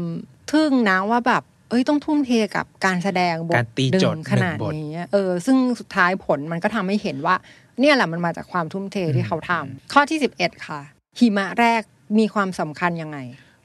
อืมเอาจริงๆตามวัฒนธรรม เอาเกาหลีเออ เกาหลี เกาหลี เลยเนี่ย หิมะแรกนี่เหมือนแบบ ถ้าหิมะตกใส่จมูกใคร หิมะแรกตกใส่จมูกใครจะสมหวังในความรัก โอ้โห คือถ้าถ้าหิมะแรกตกนี่ต้องออกนอกบ้านแล้ว ต้อง ใช่ปะ รีบออก อยู่ไม่ได้ ไปเชิดจมูกรอกันเลยทีเดียว เสียดายอะอยากกลับไปเกาหลีเลยตอนนี้ ก็คือ อ่ะเรื่องหิมะแรกนี่ ฮะ ก็เป็นประเด็นอีกอันหนึ่งเหมือนกัน ก็คือน้องด็อกซอนเนี่ย เชื่อเรื่องหิมะแรกมาก ตามสไตล์เด็กวัยรุ่นยุคนั้นแหละ ก็ใน EP 6 เราก็จะได้เห็นว่าหิมะแรกเนี่ยตกเป็นครั้งแรกของซีรีส์ด้วย อืม น้องด็อกซอนก็เตรียมละว่าจะต้อง อธิษฐาน อธิษฐานไม่ได้อธิษฐานเปล่าๆน้องเข้ามาเหนือชัดกว่านั้น ระดับนี้ อายุ 18 แล้วก็ต้องเขาเรียกว่าบอกรัก บอกรัก รักแรกสักหน่อย วิธีการก็คือด็อกซอนก็เขียนโปสการ์ด ไปที่รายการวิทยุ โอ้ ของคุณอิมุนเซ ก็คือคุณอิมุนเซเขาเป็นนักจัดรายการวิทยุ อ่า ที่ดัง ใช่ มาก แล้วก็เด็กๆในรีพายหนึ่งเก้าแปดแปดทุกคนน่ะก็คือติดรายการเนี้ย อืม จะเห็นฉากที่ไปนั่งฟังรายการอยู่ด้วยกัน บ่อยๆ ก็เขียนโปสการ์ดไป ให้พี่ดีเจอ่านออกอากาศให้ฟังหน่อย แต่มันเป็นความรู้สึกคลาสสิกของเด็กวัยรุ่นยุคนั้นจริงๆนะ เออ ถ้าจดหมายหรือวกัสเองได้ถูกอ่านออกอากาศแล้วแบบ อืม ก็คุณอีมันเซก็อ่านให้ฟัง แล้วก็บอกว่า เนี่ยที่วันเนี้ยหิมะแรกตก อืม ก็ขอให้แบบสมหวังในความรักอะไรอย่างนี้ นอกจากนี้คุณอิมเซยังบอกอีกว่า เขาคงพูดสร้อยในรายการทำนองว่า โอกาสของการที่บอกรักและประสบความสำเร็จในวันหิมะแรกตกเนี่ย มีถึง 90เปอร์เซ็นต์นั่นไง พอฟังปุ๊บ ดอกซอนนี้อยู่ไม่ได้ละ แล้วก็ในเหตุการณ์หิมะแรกเนี่ย มันก็เป็นไฮไลท์อย่างหนึ่งก็คือทำให้เป็นการบอกใบ้เลยนะ จริงๆเป็นการบอกใบ้เลยว่า พระเอกเนี่ยอาจจะเป็นใคร อืม เพราะในวันนั้นเนี่ย ตัวซอนอูเนี่ยก็ถือว่าปิดไปละหนึ่งคนไม่ใช่ ไม่ใช่ เพราะว่าสุดท้ายซอนอูก็ไปสารภาพรักกับโบราในวันเดียวกัน หิมะแรกตกเหมือนกัน เป็นความเชื่อคลาสสิกมากเลยอ่ะ ข้อที่สิบเพลงอะไรที่เขาเปิดในรีพาย1988 EP 6ที่หิมะแรกโปรยปลายมา อืมคือผมว่าหลายคนชอบเพลงนี้เลยแหละ เพลง A Little Girl อือหือ ซึ่งต้นฉบับเนี่ยเป็นของคุณอีมุนเซอีกแห อี ละ กแล้ว ซึ่งมันก็เป็นฉากต่อเนื่องกัน ใช่ฉากต่อเนื่องจากเมื่อกี้ อืม เลย แต่ในเวอร์ชั่นที่มาใช้ในรีพายหนึ่งก็แปดแปดเนี่ย เป็นเสียงของอ่าโอฮยอก อือฮึ นักร้องนำวงฮยอกโอ ซึ่ง อ่า ซึ่งในปีนั้นเนี่ยเหมือนเป็นศิลปินอินดี้ที่กำลังได้รับความนิยมขึ้นมามาก ๆ แล้วก็ตอนนั้นยังไม่เป็นกระแสในลักษณะแบบเอเชียอะไรอย่างเงี้ยฮะ อ๋อ ก็เป็น คือ วงอินดี้หน้าใหม่ ตอนแรกเหมือนแบบจะอินดี้มาก ๆ แล้วก็คือปีที่ซีรีส์ออนเนี่ย ใช่ เพิ่งเริ่มปรากฏตัวสื่อ ใช่ อ่ะ ใช่ เริ่มอยู่ในกระแสขึ้นมา แล้วก็ก็น่าจะดังมากเลย คื ใช่ อ ไหม ตอนนั้นคือด้วยความดังมันดัง อืม อยู่ในระดับ อืม ที่คนฟังเพลงอินดี้รู้จักแน่นอน อ๋อโอเค แต่พอมาร้องเพลง ประกอบ อลิเทน นี้ เกอร์อันนี้แล้วเนี่ย โอ้ มันกลายเป็นเพลงที่มันไปติดชาร์ต อ่าฮะ ระดับพวกเมลอนที่แบบคนทั่วไปก็ต้องฟัง ม ก็ต้องรู้จัก แล้วก็เลยเป็นส่วนหนึ่งที่ทำให้คนรู้จักโอไฮยอก อ่าฮะ จากเพลงเพลงนี้ เขามีอัลบั้มออก เขา มา มี ก่ อั อนหลบั้ม น้านี้แล้ แล้ว ว ก็มีวิงวิงอะไรที่ ใช่ เราฟังกันอยู่ เพียงแต่ว่าเขาเรียกว่าตัวส่งเสริมความดังนี่ก็คืออยู่ในซีรีส์เรื่องนี้แหละ ใช่เพราะว่ามันเป็นเพลงที่คนมีอายุก็รู้จัก อืม คน อ่า ที่ ใช่ เด็กๆวัยรุ่นที่มาฟังจากรีพายหนึ่งเก้าแปดแปดก็รู้จัก เพราะว่ามันเป็นเพลงต้นฉบับเดิมที่เอามา cover ใหม่ใช่ไหม ก็ ให้มั เป็นหนึ่งในเพลงฮิตของ อืม อีมุนเซในยุค 80 อ่าดีนะ คือรู้สึกว่าเลือกเพลงมาใช้ แล้วก็เชื่อมโยงกับยุคปัจจุบันได้ ใช่แล้วก็ แล้วเพลงก็โคตรเพราะเลยอ่ะ สำหรับผมเองเนี่ย อืม เพลงนี้เป็นหนึ่งในเพลงที่เวลาผมไปโนเลบังคาราโอเกะในเกาหลีเนี่ยฮะ จะต้องกดร้องทุกครั้ง โอ้โห เพราะมันร้องไม่ยาก โอ้ แต่มันเพราะมันเพราะอ่ะ เพราะนะ เพราะ คือ จริงๆเพราะ ฟัง จริงๆ ถึงถึงทุกวันนี้ฟังก็ยังรู้สึกคลาสสิกอยู่เลยอ่ะ แม่ข้อเก้าค่ะ หิมะแรกยังไม่จบมากันต่อ ในคืนที่หิมะแรกตกเหมือนกันเนี่ย จุดเหมือนจะเป็นจุดสำคัญของเรื่องเลยนะ จุดสำคัญ ฉากแรก จุดสำคัญพอสมควรเลยเพราะว่าเหมือนมันก็เป็นความเชื่อเรื่องความรักของทั้งด็อกซอน แล้วก็พวกเด็ก อืม ๆ น้องๆ คนอื่น ๆ ในเรื่องด้วยอย่างเงี้ยคือวันนั้นเนี่ย มันเป็นวันที่ด็อกซอนก็โดนหักอกมา ขณะที่คุณจองทวันกุลยูของเราเนี่ย ก็ได้แต่แบบยืนมองจากหน้าต่างว่าแบบเฮ้ยเขาเป็นอะไรอะไรอย่างเงี้ย อืม แต่ไม่เทคแอคชั่นอะไรเลย ยืนดูห่างๆ อย่างห่วงห่วง ๆ แล้วก็ขณะเดียวกันเนี่ยช่วยแท็ก นะฮะ ที่ไปซ้อมพาดุก อ่า อยู่ก็เห็นหิมะตกปุ๊บก็เอ้าอ่ะออกมาโทรศัพท์มาหานางเอก โอ้ยทุกคนเชื่อมโยง เอ โม อ เมนต์ด้วยหิ ใช่ มะ ใช่ด้วยหิมะ แล้วก็ตอนที่เขาโทรมาก็คือชวนไปดูหนังไง อืม อืมจำได้ปะก็คือ คือนางเอกอาจจะรู้สึกว่าเขาชวนหลายหลายๆคน แต่จริงๆก็คือไปดูการสองคนนี่แหละ คือด็อกซอนเองก็นึกว่าเออชวนเพื่อนคนอื่นด้วยอะไรอย่างนี้ ด็อกฟันก็อาจจะคิดความรู้สึกว่าเป็นเหมือนเป็นเพื่อนนะ เป็น ตอน เพื่อน นั้น เป็นเพื่อน อืม เพราะว่าตัวเองไม่ได้มองคนอื่นเลย นอกจากซอนอูที่เป็นรักแรก ใช่ใช่ก็เลย แต่อันนี้ก็เป็นคีย์เวิร์ดสำคัญที่ทำให้รู้ว่า เฮ้ยเชเวแท็กเขามีอะไร เขาคิดนะ อ่าเขามี อะไร ภายใต้หน้ารูปปั้นนั้น อืม มีอะไรซ่อนอยู่ ซึ่งจริง ๆ อันนี้เราว่ามันเป็นรูปแบบความสัมพันธ์ที่คล้ายๆกับในเรื่องสตาร์ทอัพ อ่า ที่มีคนหลายคนพูดถึง ก็คืออ่ะอย่างเช่นจองฮวัน ฮะ หรือฮันจีพยองเนี่ย แต้มต่อตอนแรกมีสูงมากเลยนะ โอ้ ถ้าเกิดทำคะแนนหรือว่าเปิดเผยความจริงในใจไป ตั้งแต่แรกอะ่ะ สายแต้มต่อ ใช่ แต่ว่าเลือกที่จะไม่ได้ทำอะไร แล้วปล่อยปล่อยมันทิ้งไว้อย่างนั้นอะ อ๋อ ก็เหมือนการมองอยู่ห่างๆ อย่างห่วง เออ คือคือพอมานั่งย้อนดูอีกรอบหนึ่งก็เลยเห็นค่อนข้างชัดว่าเขาปล่อยแบบโมเมนต์ทองคำหลายอย่างทิ้งไป ๆ มากๆอะ โมเมนต์ที่ด็อกซอนยังมาชอบเขาจริง ๆ หรือช่วงที่ด็อกซอนกำลังแบบลังเลหวั่นไหวอยู่อย่างเงี้ย เสียดายแทน โอ้จริงๆหิมะแรกนี่เป็นช่วงเปราะบางของด็อกซอนเลย อืม ถูกก็คือเสียดายก็คือน่าจะแบบไปปลอบใจหรืออะไรยังไงสักหน่อยอะไรอย่างนี้ แล้วก็เป็นชเวแท็กคนเดียวที่มีแอคชั่นกับเหตุการณ์นี้ ใช่ โอ้ ก็คือซอนอูก็ชิ่งเลย ชิ่งไปแล้วหนึ่ง พี่จองหวันก็ไปแอบอยู่ ตรงหน้าต่างบ้าง ไปแอบอยู่หลังประตูบ้างอะไรอย่างเงี้ย ไม่ได้เทคแอคชั่นเท่าที่ควร ก็มีพี่ช่วยแท็กที่มาแรงแซงโค้ง ซึ่งอันเนี้ยตัวจองฮวันเองก็เหมือนเฉลยความรู้สึกของตัวเองในอีพีท้ายๆไว้แล้วด้วยแหละ คนก็น่าจะจำกันได้เยอะที่เขาบอกว่าเป็นตัวเขาเองแหละ ที่ไม่คว้าโอกาสมันเอาไว้ อืม เศร้าเนาะเรื่องมันเศร้า นี่ขนาดเป็นแบบทีมจองฮวันยังรู้สึกแบบ อยากจะย้อนเวลากลับไปช่วย ข้อแปด เมื่อกี้พอพูดถึงจองฮวันที่เกาะหน้าต่างดูหิมะตกและด็อกซอน แล้วมันก็จะมีแฟกต์ของไม่ใช่อาจจะไม่เชิงแฟกต์จริง ๆ แต่มีความเชื่อมโยงกับเรื่องราวในอดีตของคนที่ชื่อว่าจองฮวันในยุค 80 ก็คือจองฮวันมี มีตัวตนจริงหรือเปล่า ในความรู้สึกเนี่ย มันเหมือนว่าจะเป็นการเชื่อมโยง แต่มันไม่มีอะไรพิสูจน์ว่ามันเป็นตัวตนจริง ๆ ที่เขาเอามาใช้ อ่าฮะ เออเราคิดว่าอาจจะเป็นเหมือนแบบเป็นการอ้างอิงแบ็กกราวตัวละคร อ่า เพื่อให้มันดูสมจริงขึ้นแหละ เพราะมีการดึงจากบุคคลจริง ๆ เข้ามาใช้ คนจริง ๆ ที่ชื่อจองฮวันนี่คือใครครับ คือจริง ๆ แล้วไม่ได้ชื่อจองฮวันไงแต่ว่า อ่า ก็คือในช่วงนั้นมันมีข่าวในหน้าหนังสือพิมพ์นี่แหละว่ามีนักบินหนุ่มคนนึงนามสกุลคิม ก็คือ ประสบอุบัติเหตุเครื่องบินตก แล้วก็คือเสียชีวิตในวัยหนุ่มอย่างเงี้ยมันก็แบบมันเป็นข่าวเศร้าไง อ๋อ เสร็จแล้วตัวแบ็กกราวน์ของคุณนักบินคนเนี้ยก็คือพี่ชายก็เป็นโรคโรคหัวใจ เหมือนกัน อ๋อมันก็เลยไปตรงกับตัว จง ครอบครัว จองบง อืม ใช่ตรงกับครอบครัว แล้วก็พ่อแม่ของนักบินน่ะก็กำลังจะจัดงานครบรอบแต่งงาน 30 ปี ก็คือมีจังหวะที่ตัวละครมีพื้นฐานเดียวกัน ก็คิดว่าอันเนี้ยเขาพยายาม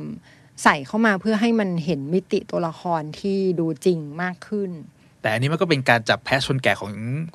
ของแฟนซีรี อือฮึ ซีรีส์เรื่องนี้อยู่เหมือนกันนะ ประมาณหนึ่ง เพราะว่าตัวโปรดิวเซอร์ของเรา อ่าฮะ ไม่เคยที่จะพูด ไม่เคย อะไร พูดไม่มีใครเคย สิ่งนี้ พูดอะไร กมา เลย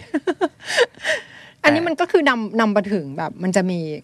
เขาเรียกว่าข่าวลือบางกระแสอย่างช่วงตอนที่ซีรีส์กำลังออนอ่ะ มันจะมีข่าวทำนองว่า ตอนจบจองฮวานจะแบบเหมือนในข่าวหนังสือพิมพ์หรือเปล่า โอ้ เออน่ะ ซึ่งก็ไม่ได้เป็นแบบนั้นไงก็มีการการคาดเดากันเยอะช่วงนั้นเพราะซีรีส์คือดังมากๆจ ก็ ริงๆ มันเป็นมันเป็นการ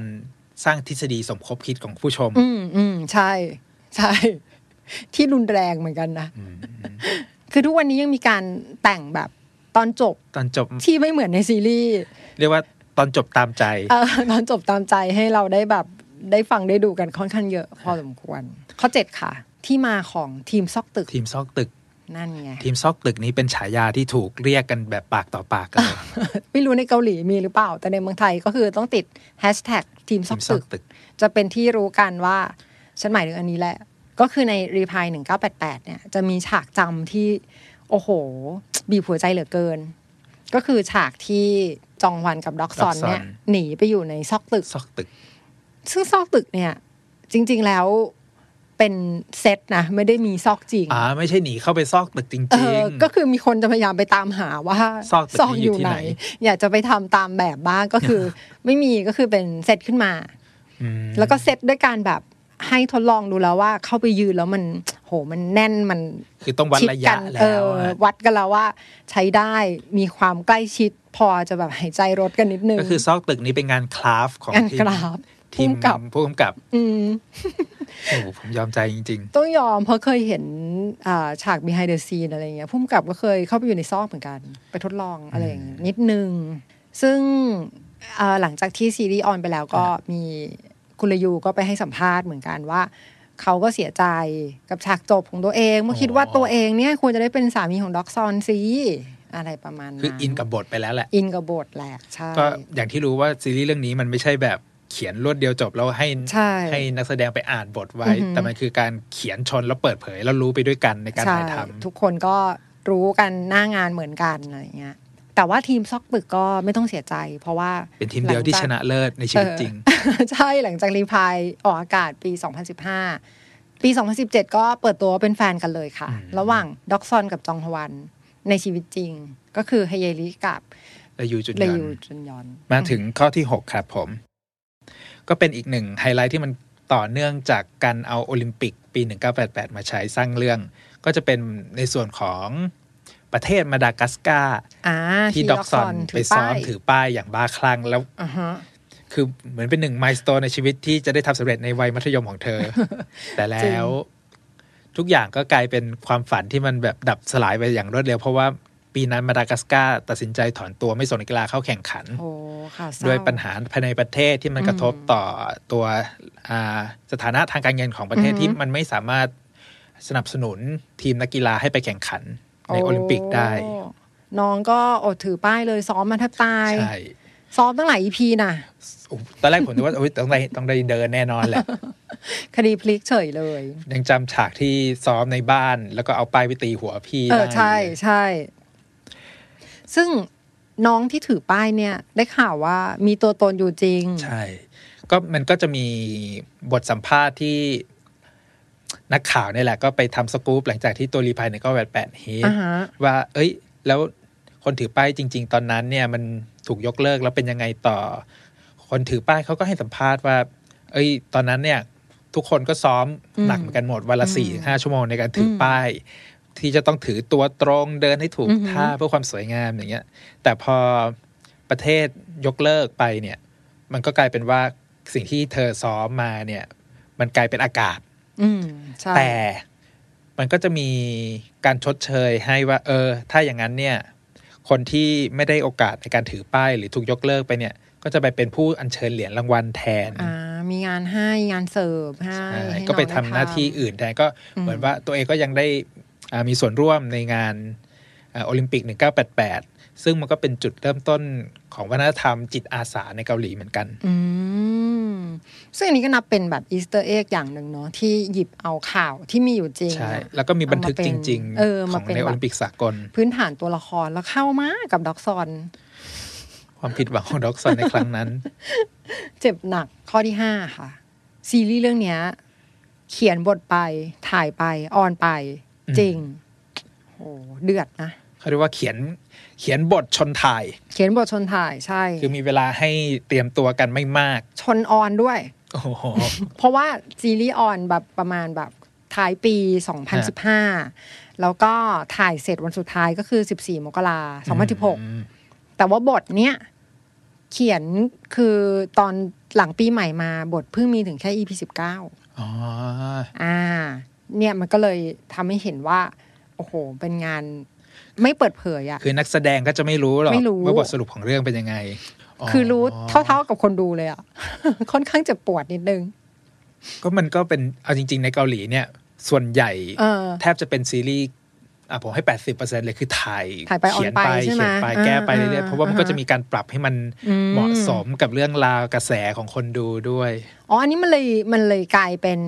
ข่าวที่ทำให้เกิดมีกระแสประมาณว่า เขามีการเปลี่ยนบทถูกปะ อ่าใช่ ใช่ปะเพราะพวกทีมทีมจองฮวันทั้งหลายรวมทั้ง อ๋อ เราด้วยอะก็จะมีความแบบ เฮ้ยทำไมใจร้ายอย่างนี้ เปลี่ยนบทเปลี่ยนบทแน่ๆเลย เอออะไรอย่างเงี้ยแต่จริงๆ เราเชื่อว่าไม่ใช่ เพราะหลังจากทำข้อมูลมา มีหลายอย่างมากที่บอกไว้อยู่แล้วว่า มันเป็นแบบนี้แต่แรก อ่า เพียงแต่ที่เขาไม่บอกนักแสดงอ่ะ คิดว่าก็คงต้งก เพื่อให้อารมณ์ร่วม ใช่ เซตอารมณ์ให้อินกับตัวละครจริงๆ ให้ จะด้ ลุ้นไปกับบทด้วย อืมกระทั่งตัวด็อกซอนจะได้ลังเลจริง ๆ ว่าเฮ้ยเราชอบใครกันแน่ เพราะว่าอารมณ์ลังเลมันถ่ายทอดยาก อืม ถูก ข้อสี่ฮะ อย่างเสียงที่ได้ยินไปเนี่ยฮะ หลายๆ คนถูกยกให้เลยว่า มันคือความหลอนหูอย่างหนึ่งของการ ใช่ ดูรีพายหนึ่งเก้าแปดแปด ใช่ กระทั่งมันมาออกใน hospital playlist แป๊บหนึ่งเนี่ย ก็ยังแบบโอ้เรียกความทรงจำแบ ได้ บ ยิน flashback ได้ยิน มา ปุ๊บ เล ซองมุนดงมาเลย อืมจริง คือไอ้ตัวเสียงแพะร้องเนี่ย มันก็เป็นส่วนหนึ่งคือ เป็นส่วนหนึ่งของเขาเรียกว่าสไตล์อ่าซิทคอม อืม ใช่ ที่มันถูกใช้มาตั้งแต่ยุค 80 นั่นแหละฮะ ก็อย่าง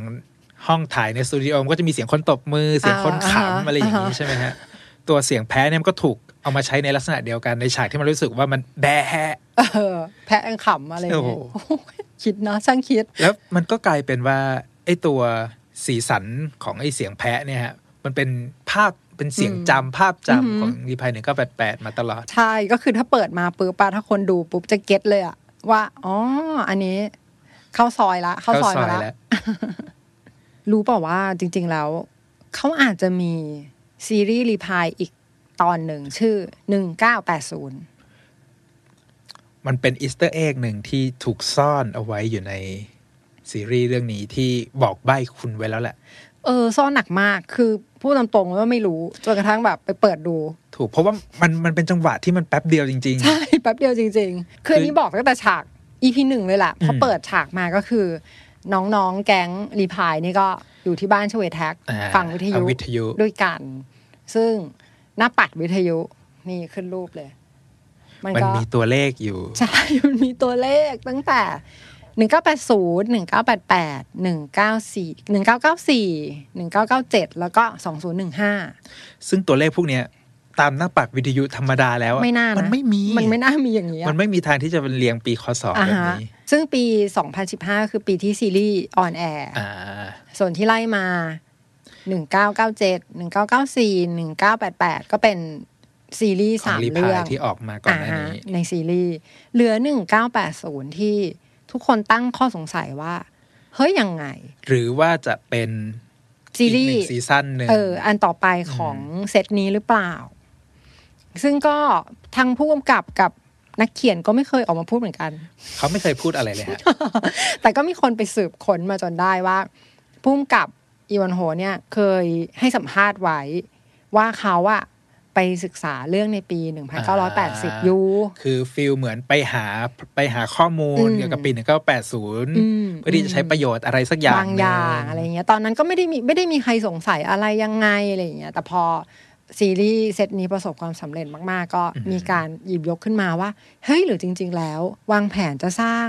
1980 อืม แต่ว่าไม่ได้สร้าง ซึ่งสุดท้ายก็ไม่ได้สร้างจริง ๆ นะ ถึงทุกวันนี้ก็ยังไม่ได้มีการประกาศว่าจะสร้างอะไรใด ๆ ทั้งสิ้น ก็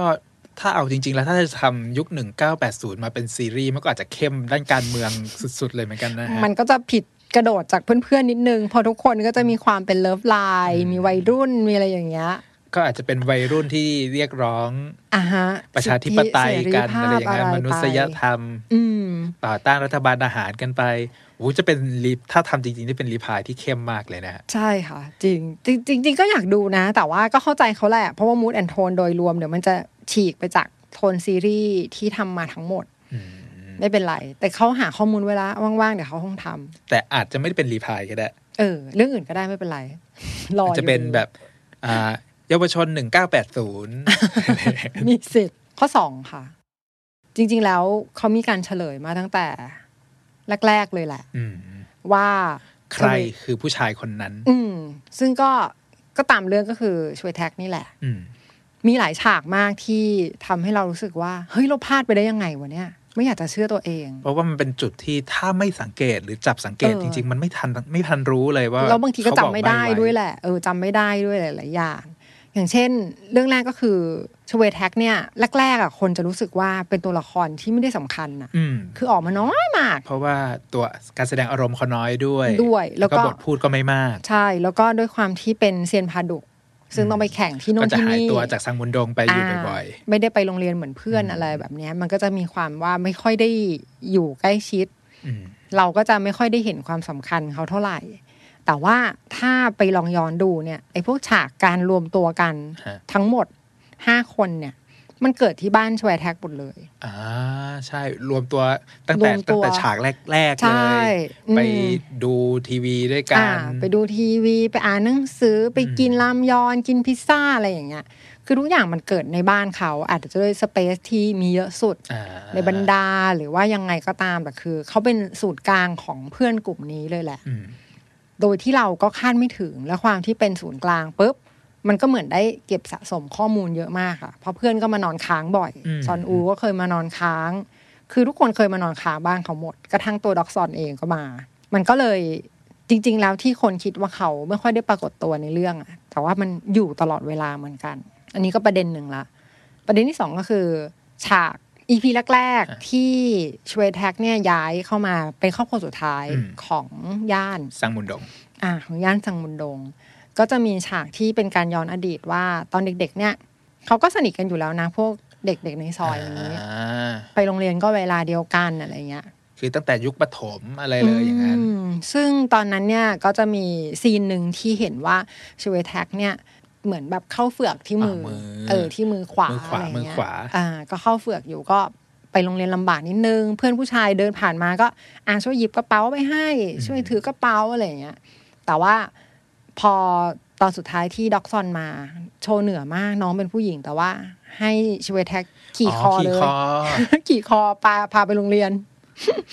แมนมาก หรือจริงๆ ฉากนั้นอาจจะเป็นการผูกฝังใจว่าอ๋อผู้หญิงคนนี้ดูแลเราได้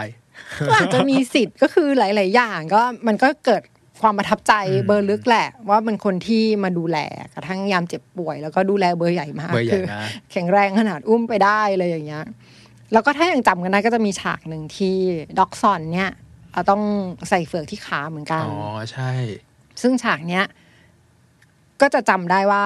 ชเวแท็กเนี่ยเป็นคนที่ไปอุ้ม อ่า ด็อกซอนกลับบ้าน ก็อันนี้มันก็เลย มันก็น่าจะเป็นการตอบโจทย์แบบนึงว่า มันเชื่อมโยงกันไงคนหนึ่งแขนเข้าเฟือกอีกคนหนึ่งก็ขาเข้า ขาเข้าเฟื เฟื อ อก ก แล้วก็มีการช่วยเหลือกันกลับบ้าน มันมีการแมทสตอรี่แบบคัพเปิล อ่า อะไรบางอย่างอยู่ ที่บอกตรงว่าอันเนี้ยไม่ทันคิดจริง ๆ แต่แต่พอเราจับแพะชนแกะปุ๊บ เฮ้ย มันมาอย่าเลยนะ ใช่ว่ มันมาเยอะขึ้นไปเรื่อยๆ ทีมจองฮวันอย่างเราก็โอเค รับได้ละเนี่ยเข้าใจ เริ่มเข้าใจ อันนี้มันเลยเป็นจุดที่บอกว่า อ๋อเขาไม่ได้เปลี่ยนบทหรอก ใช่ มันเป็นแบบนี้อยู่แล้ว หรือกระทั่งอันที่ชัดมาก อ่า ๆ เลยก็คืออ่ามันจะมีการตัดสลับบทสัมภาษณ์ตอนโต อ่า ใช่ไหม อ่า ที่ ใช่ มีการไปสัมภาษณ์ใครสักคนหนึ่งผู้ชายคนหนึ่งมันก็จะบอกบอกลักษณะนิสัยบางอย่าง อย่างเช่นว่าเป็นคนสูบบุหรี่เก่ง บ้านช่องก็ไม่ค่อยก็คือเป็นผู้ชายลกๆธรรมดาอะไรประมาณนึงแล้วอย่างหนึ่งที่จับสังเกตได้ก็คือเป็นคนถนัดซ้าย อ่า โอ้โห อันนี้คือแบบ เปิดปมปริศนามาก เพราะว่าเชเวแท็กเนี่ยก็เป็นคนที่ถนัดซ้าย อ๋อเพราะว่าหลาย ๆ ฉาก อ่าฮะ อย่างอ่าเวลาจะเป็นการใช้ชีวิตประจำวันยกกงยกแก้ว อืมนกแก้ว คุยโทรศัพท์ อืม หรืออะไรเงี้ย มันก็จะเห็นว่าเฮ้ยเขาถนัดซ้ายอยู่คนเดียวทั้งกลุ่ม อืมคือคำใบ้พวกเนี้ย มันถูกแทรกเอาไว้ในแบบที่ ไม่รู้อะ เขาไม่ต้องมาพูดให้เรารู้หรอก ให้เราไปดูย้อนเก็บกันเอาเอง คือดูย้อนก็อาจจะไม่เจอก็ได้นะ แต่พอมีคน อ่ะ ชี้ เริ่ม ให้เห็น เปิด ปุ๊บ เอ เนี่ย อพอเริ่มเปิดนี่มีสิทธิ์ว่า แต่ ถ้า นี่ ไป มัดูนก็ อี เป็น กรอบ จุ น่า ด จะ ห เจ นึ่ อง เยอะ ที่ ขึ้ มัน น ทำให้เรื่องนี้มันดูว้าวมากๆเลยนะ อ่ะถูก เวลาที่เราไปจับ อ่า แล้วก็มีคนคิดเหมือนกันกับเราเนี่ย เออจริง เพราะว่าแล้วอีกอย่างหนึ่งพอยิ่งย้อนกลับไปดูรอบใหม่ก็จะเริ่มเก็บสะสมปริศนาอะไรพวกนี้ได้เยอะขึ้นอ่ะ ข้อหนึ่งครับ ก็หลายคนจะพูดตลอดว่าดูรีพายหนึ่งเก้าแปดแปดเสร็จแล้วมันค้างคาใจ เอ move อมัน on ไม่ได้ ใช่มันไปต่อไม่ได้จริงๆมันแบบจะเป็นบ้าตายอยู่ตรงนั้นอ่ะ ด้วยความที่เราชอบเคมีของนักแสดงชอบเคมีตัวละคร ชอบมาก เราอยากมีโอกาสเห็น พวกเขามารวมตัวกันทำอะไรอย่างอื่น ใช่คือ เออเออทำอะไรก็ได้จะจะถ่ายต่อก็ได้ อ่า หรือว่า ใช่ ทำรายการอื่นๆใดๆก็ได้อยากเห็นต่อแหละ คือส่วนใหญ่ก็ไม่ได้คาดหวังหรอกว่ามันจะมีเรื่องราวต่อ แต่คืออ ม มันอยากเห็นโมเมนต์อะไรสักอย่างหนึ่งที่มันเป็นกิจกรรมร่วมกัน อย่างช่วงที่ผ่านมาก็แบบมีเซอร์ไพรส์การรวมตัวใช่ไหมที่มีถ่ายรูป อ่าใช่ ลงอินสตาแกรมกัน ใช่ แล้วก็แบบกลายเป็นเทรนด์ติดไปทั่วโลกเลยแบบ ไม่น่าเชื่อว่าการมาเจอกันของนักแสดงกลุ่มๆหนึ่งมันจะฮิตขนาดนั้น ถูก ซึ่งเอ่อหลังจากที่ซีรีส์ออนไปแล้วประสบความสำเร็จ ฮะ ถล่มทลายมากๆ ก็เลยเกิดเขาเรียกว่าภาคต่อด้วยการเป็น อืม ปรับเป็นรายการวาไรตี้ ก็คือเชิญนักแสดง อ่ะทีมนักแสดง อ่ทีม ชาว นัก สั แส น ด บุ ง นโด นี่ ม แหละ แต่ว่าผู้ชายล้วนนะ ผู้ชายล้วน เพราะว่าเป็นเป็นวาไรตี้ที่พาไปตลอนแอฟริกา อ่า ก็เลยต้องอาจจะต้องตัดน้องไฮเยลีนิดนึง เพราะอาจจะลำบากในการเดินทางหน่อย ถ้าผมจะไม่ ก็แมนๆ ผิดตอนนั้นเฮเยลีก็ยังทำกิจกรรมกับวงเกิร์สเดย์วงไอดอลของข ก็ อง ค เฮ ง เยลี ยิ่ง อยู่ ยิ่งไปลำบาก ก็คือตาราง ด้วย งานมันก็จะเดินทางยากหน่อย อืม อ๋อ ส่วนแก๊งผู้ชายนี่ก็สบายเลย เพราะว่า ลุยไหน ง ลุยกันฮะ ก็เหมือนรอยต่อที่รอโปรเจกต์ต่อไปอยู่ อืม ก็ใช้โอกาสนี้แหละ ไปออกท่องเที่ยวด้วยกัน ซึ่งในรายการวาไรตี้เนี่ย ถ้าใครได้ดูก็คือ ชอบมาก ชอบหนักกว่าเดิมอีกอะเพราะมัน คืออันนี้ก็จะถอดตัวละครไปละ เป็นตัวจริง อ่าใช่ ซึ่งทุกคนมันน่ารักมากเลยอะมันมีความเป็นเพื่อนกันจริง ๆ อะไรอย่างเงี้ย แล้วก็จะได้เห็นโบกอมแบบที่ไม่ได้เป็นพระพุทธรูปหินแล้วอะไรอย่างเงี้ย อันนี้มันก็เป็นแบบเขาเรียกว่า ความคิดรอบครอบของ TVN นะฮะ ที่แบบต่อยอดจากตัวความนิยมในรีพาย อื ใน ม เก้าแปดแล้วกลายมาเป็นรายการวาไรตี้ ใช่ ซึ่งโปรดิวเซอร์รายการเนี้ยก็ไม่ใช่ใครก็ คือนาพีดี อ่า คนคุ้นเคยของพีดีชินวอนโฮเนี่ยแหละ อือหือ ที่ทำงานกันมาตั้งแต่รายการอ่า Today One Night อ่า แล้วก็ ใช่ ย้ายมาอยู่ TVN ด้วยกัน อือหือถูกก็คือรู้สึกว่านอกจากที่พีดีนาเป็นผู้กำกับวาไรตี้นี้แล้วอะยังได้ร่วมกับนักเขียนของรีพายหนึ่งเก้าแปดแปดมาเขียนบทวาไรตี้ด้วย ก็คือมาแท็กทีมมากันเลย งานรียูเนียนแบบละครจบอะมารียูเนียนนี้ต่อเลย ก็ถือเป็นการให้รางวัลด้วยนะ ไปเที่ยวด้วยอะไรพวกนี้ด้วย ซึ่งสำหรับใครที่ดูรีพายหนึ่งเก้าแปดแปดจบแล้วอะแนะนำจริง ๆ ว่าดูอันนี้ ต้อ ต่ ง อ ดู อืม เพราะว่ามันจะได้เห็นภาพของตัวละครผู้ชายในเรื่องเนี้ย เออ ในอีกมุมหนึ่ง ซึ่งหลาย ๆ คนก็ชอบมาก ๆ ชอบ ที่ มาก ได้เห็นมุมตัวตนจริง ๆ ของนักแสดงทีม อื นี้ มมันเป็นชีวิตจริงด้วยแหละ เพราะว่าไรตี้เกาหลีมันก็จะไม่ได้มันค่อนข้างเรียวอ่ะ มันก็สดสดลุยลุยดิบดิบๆหน่อย ใช่ อะไรอย่างเงี้ย แล้วในท่ามกลางความดิบความความลุยของมิชชั่นในรายการอย่างเงี้ยมันจะมีเรื่องของความสนิทสนมเรื่องของ อ่าฮะ เคมีของแต่ละคนที่มันแบบโมเมนต์เล็ก ๆ น้อย ๆ อะไรอย่างเงี้ย ใช่ ที่ดูแล้วมันก็รู้สึกอินไปด้วย น่ารักมากเลย อันนี้เรียกว่าเป็นรายการวาไรตี้ที่ดูล้างใจนิดหนึ่ง ล้างใจ ปรับใจล้างใจ หลังจากนั้นจะไปดูซีรีส์เรื่องอื่นของกุลยุตอหรือของพักโบวกอม อืม หรือฮเยลิอะไรต่างๆ นานาได้หมด ถูกต้องครับผม อืมและนี่ก็ ก็วันนี้เหมือนเราทำมิชชั่นของรีพายหนึ่งเก้าแปดแปดสำเร็จอีกครั้งหนึ่งแล้ว เย้ต้องมีอีกอ่ะ ต้อง เฮ้ย มันยังมีอีกหลาย มีอีกมี อย่างที่เรา ะ บอกว่า มี เดี๋ยว อะ เราจะอยู่กับอันอาจักรวาลของพีดีชินบอนโฮในเรื่อง Hospital Playlist กันด้วยเพ อ่ะ ราะเรารอ ปีนี้ วันออกอากาศกันอยู่ เขาบอกว่าออนครึ่งปีแรกมาแน่ นี่รอมากมากๆอยากดูแล้ว แล้วก็วันนี้สนุกกันพอหอมปากหอมคอกับเกร็ดเล็กๆ น้อยๆ20 จุดของรีพันหนึ่งว่าแปดไปแล้ว ใช่ ใครที่ชอบความลุ่มลึกของการดูซีรีส์เรื่องราวในมุมที่แตกต่างออกไปทางด้านข้างทางด้านลึกของซีรีส์เกาหลี ติดตามฟังและชม ดูซีรีส์ให้ซีเรียสกันได้ทุกวันเสาร์ครับผม ทางช่องทางพอดแคสต์ต่างๆ ไม่ว่าจะเป็น Spotify บน SoundCloud และถ้าใครชอบชมแบบภาพพร้อมเสียง ดูกันได้ที่ช่อง The Standard Podcast บน YouTube ครับผม แล้วเรามาดูซีรีส์ให้ซีเรียสไปด้วยกันครับ ค่ะ บ๊ายบาย อันยอง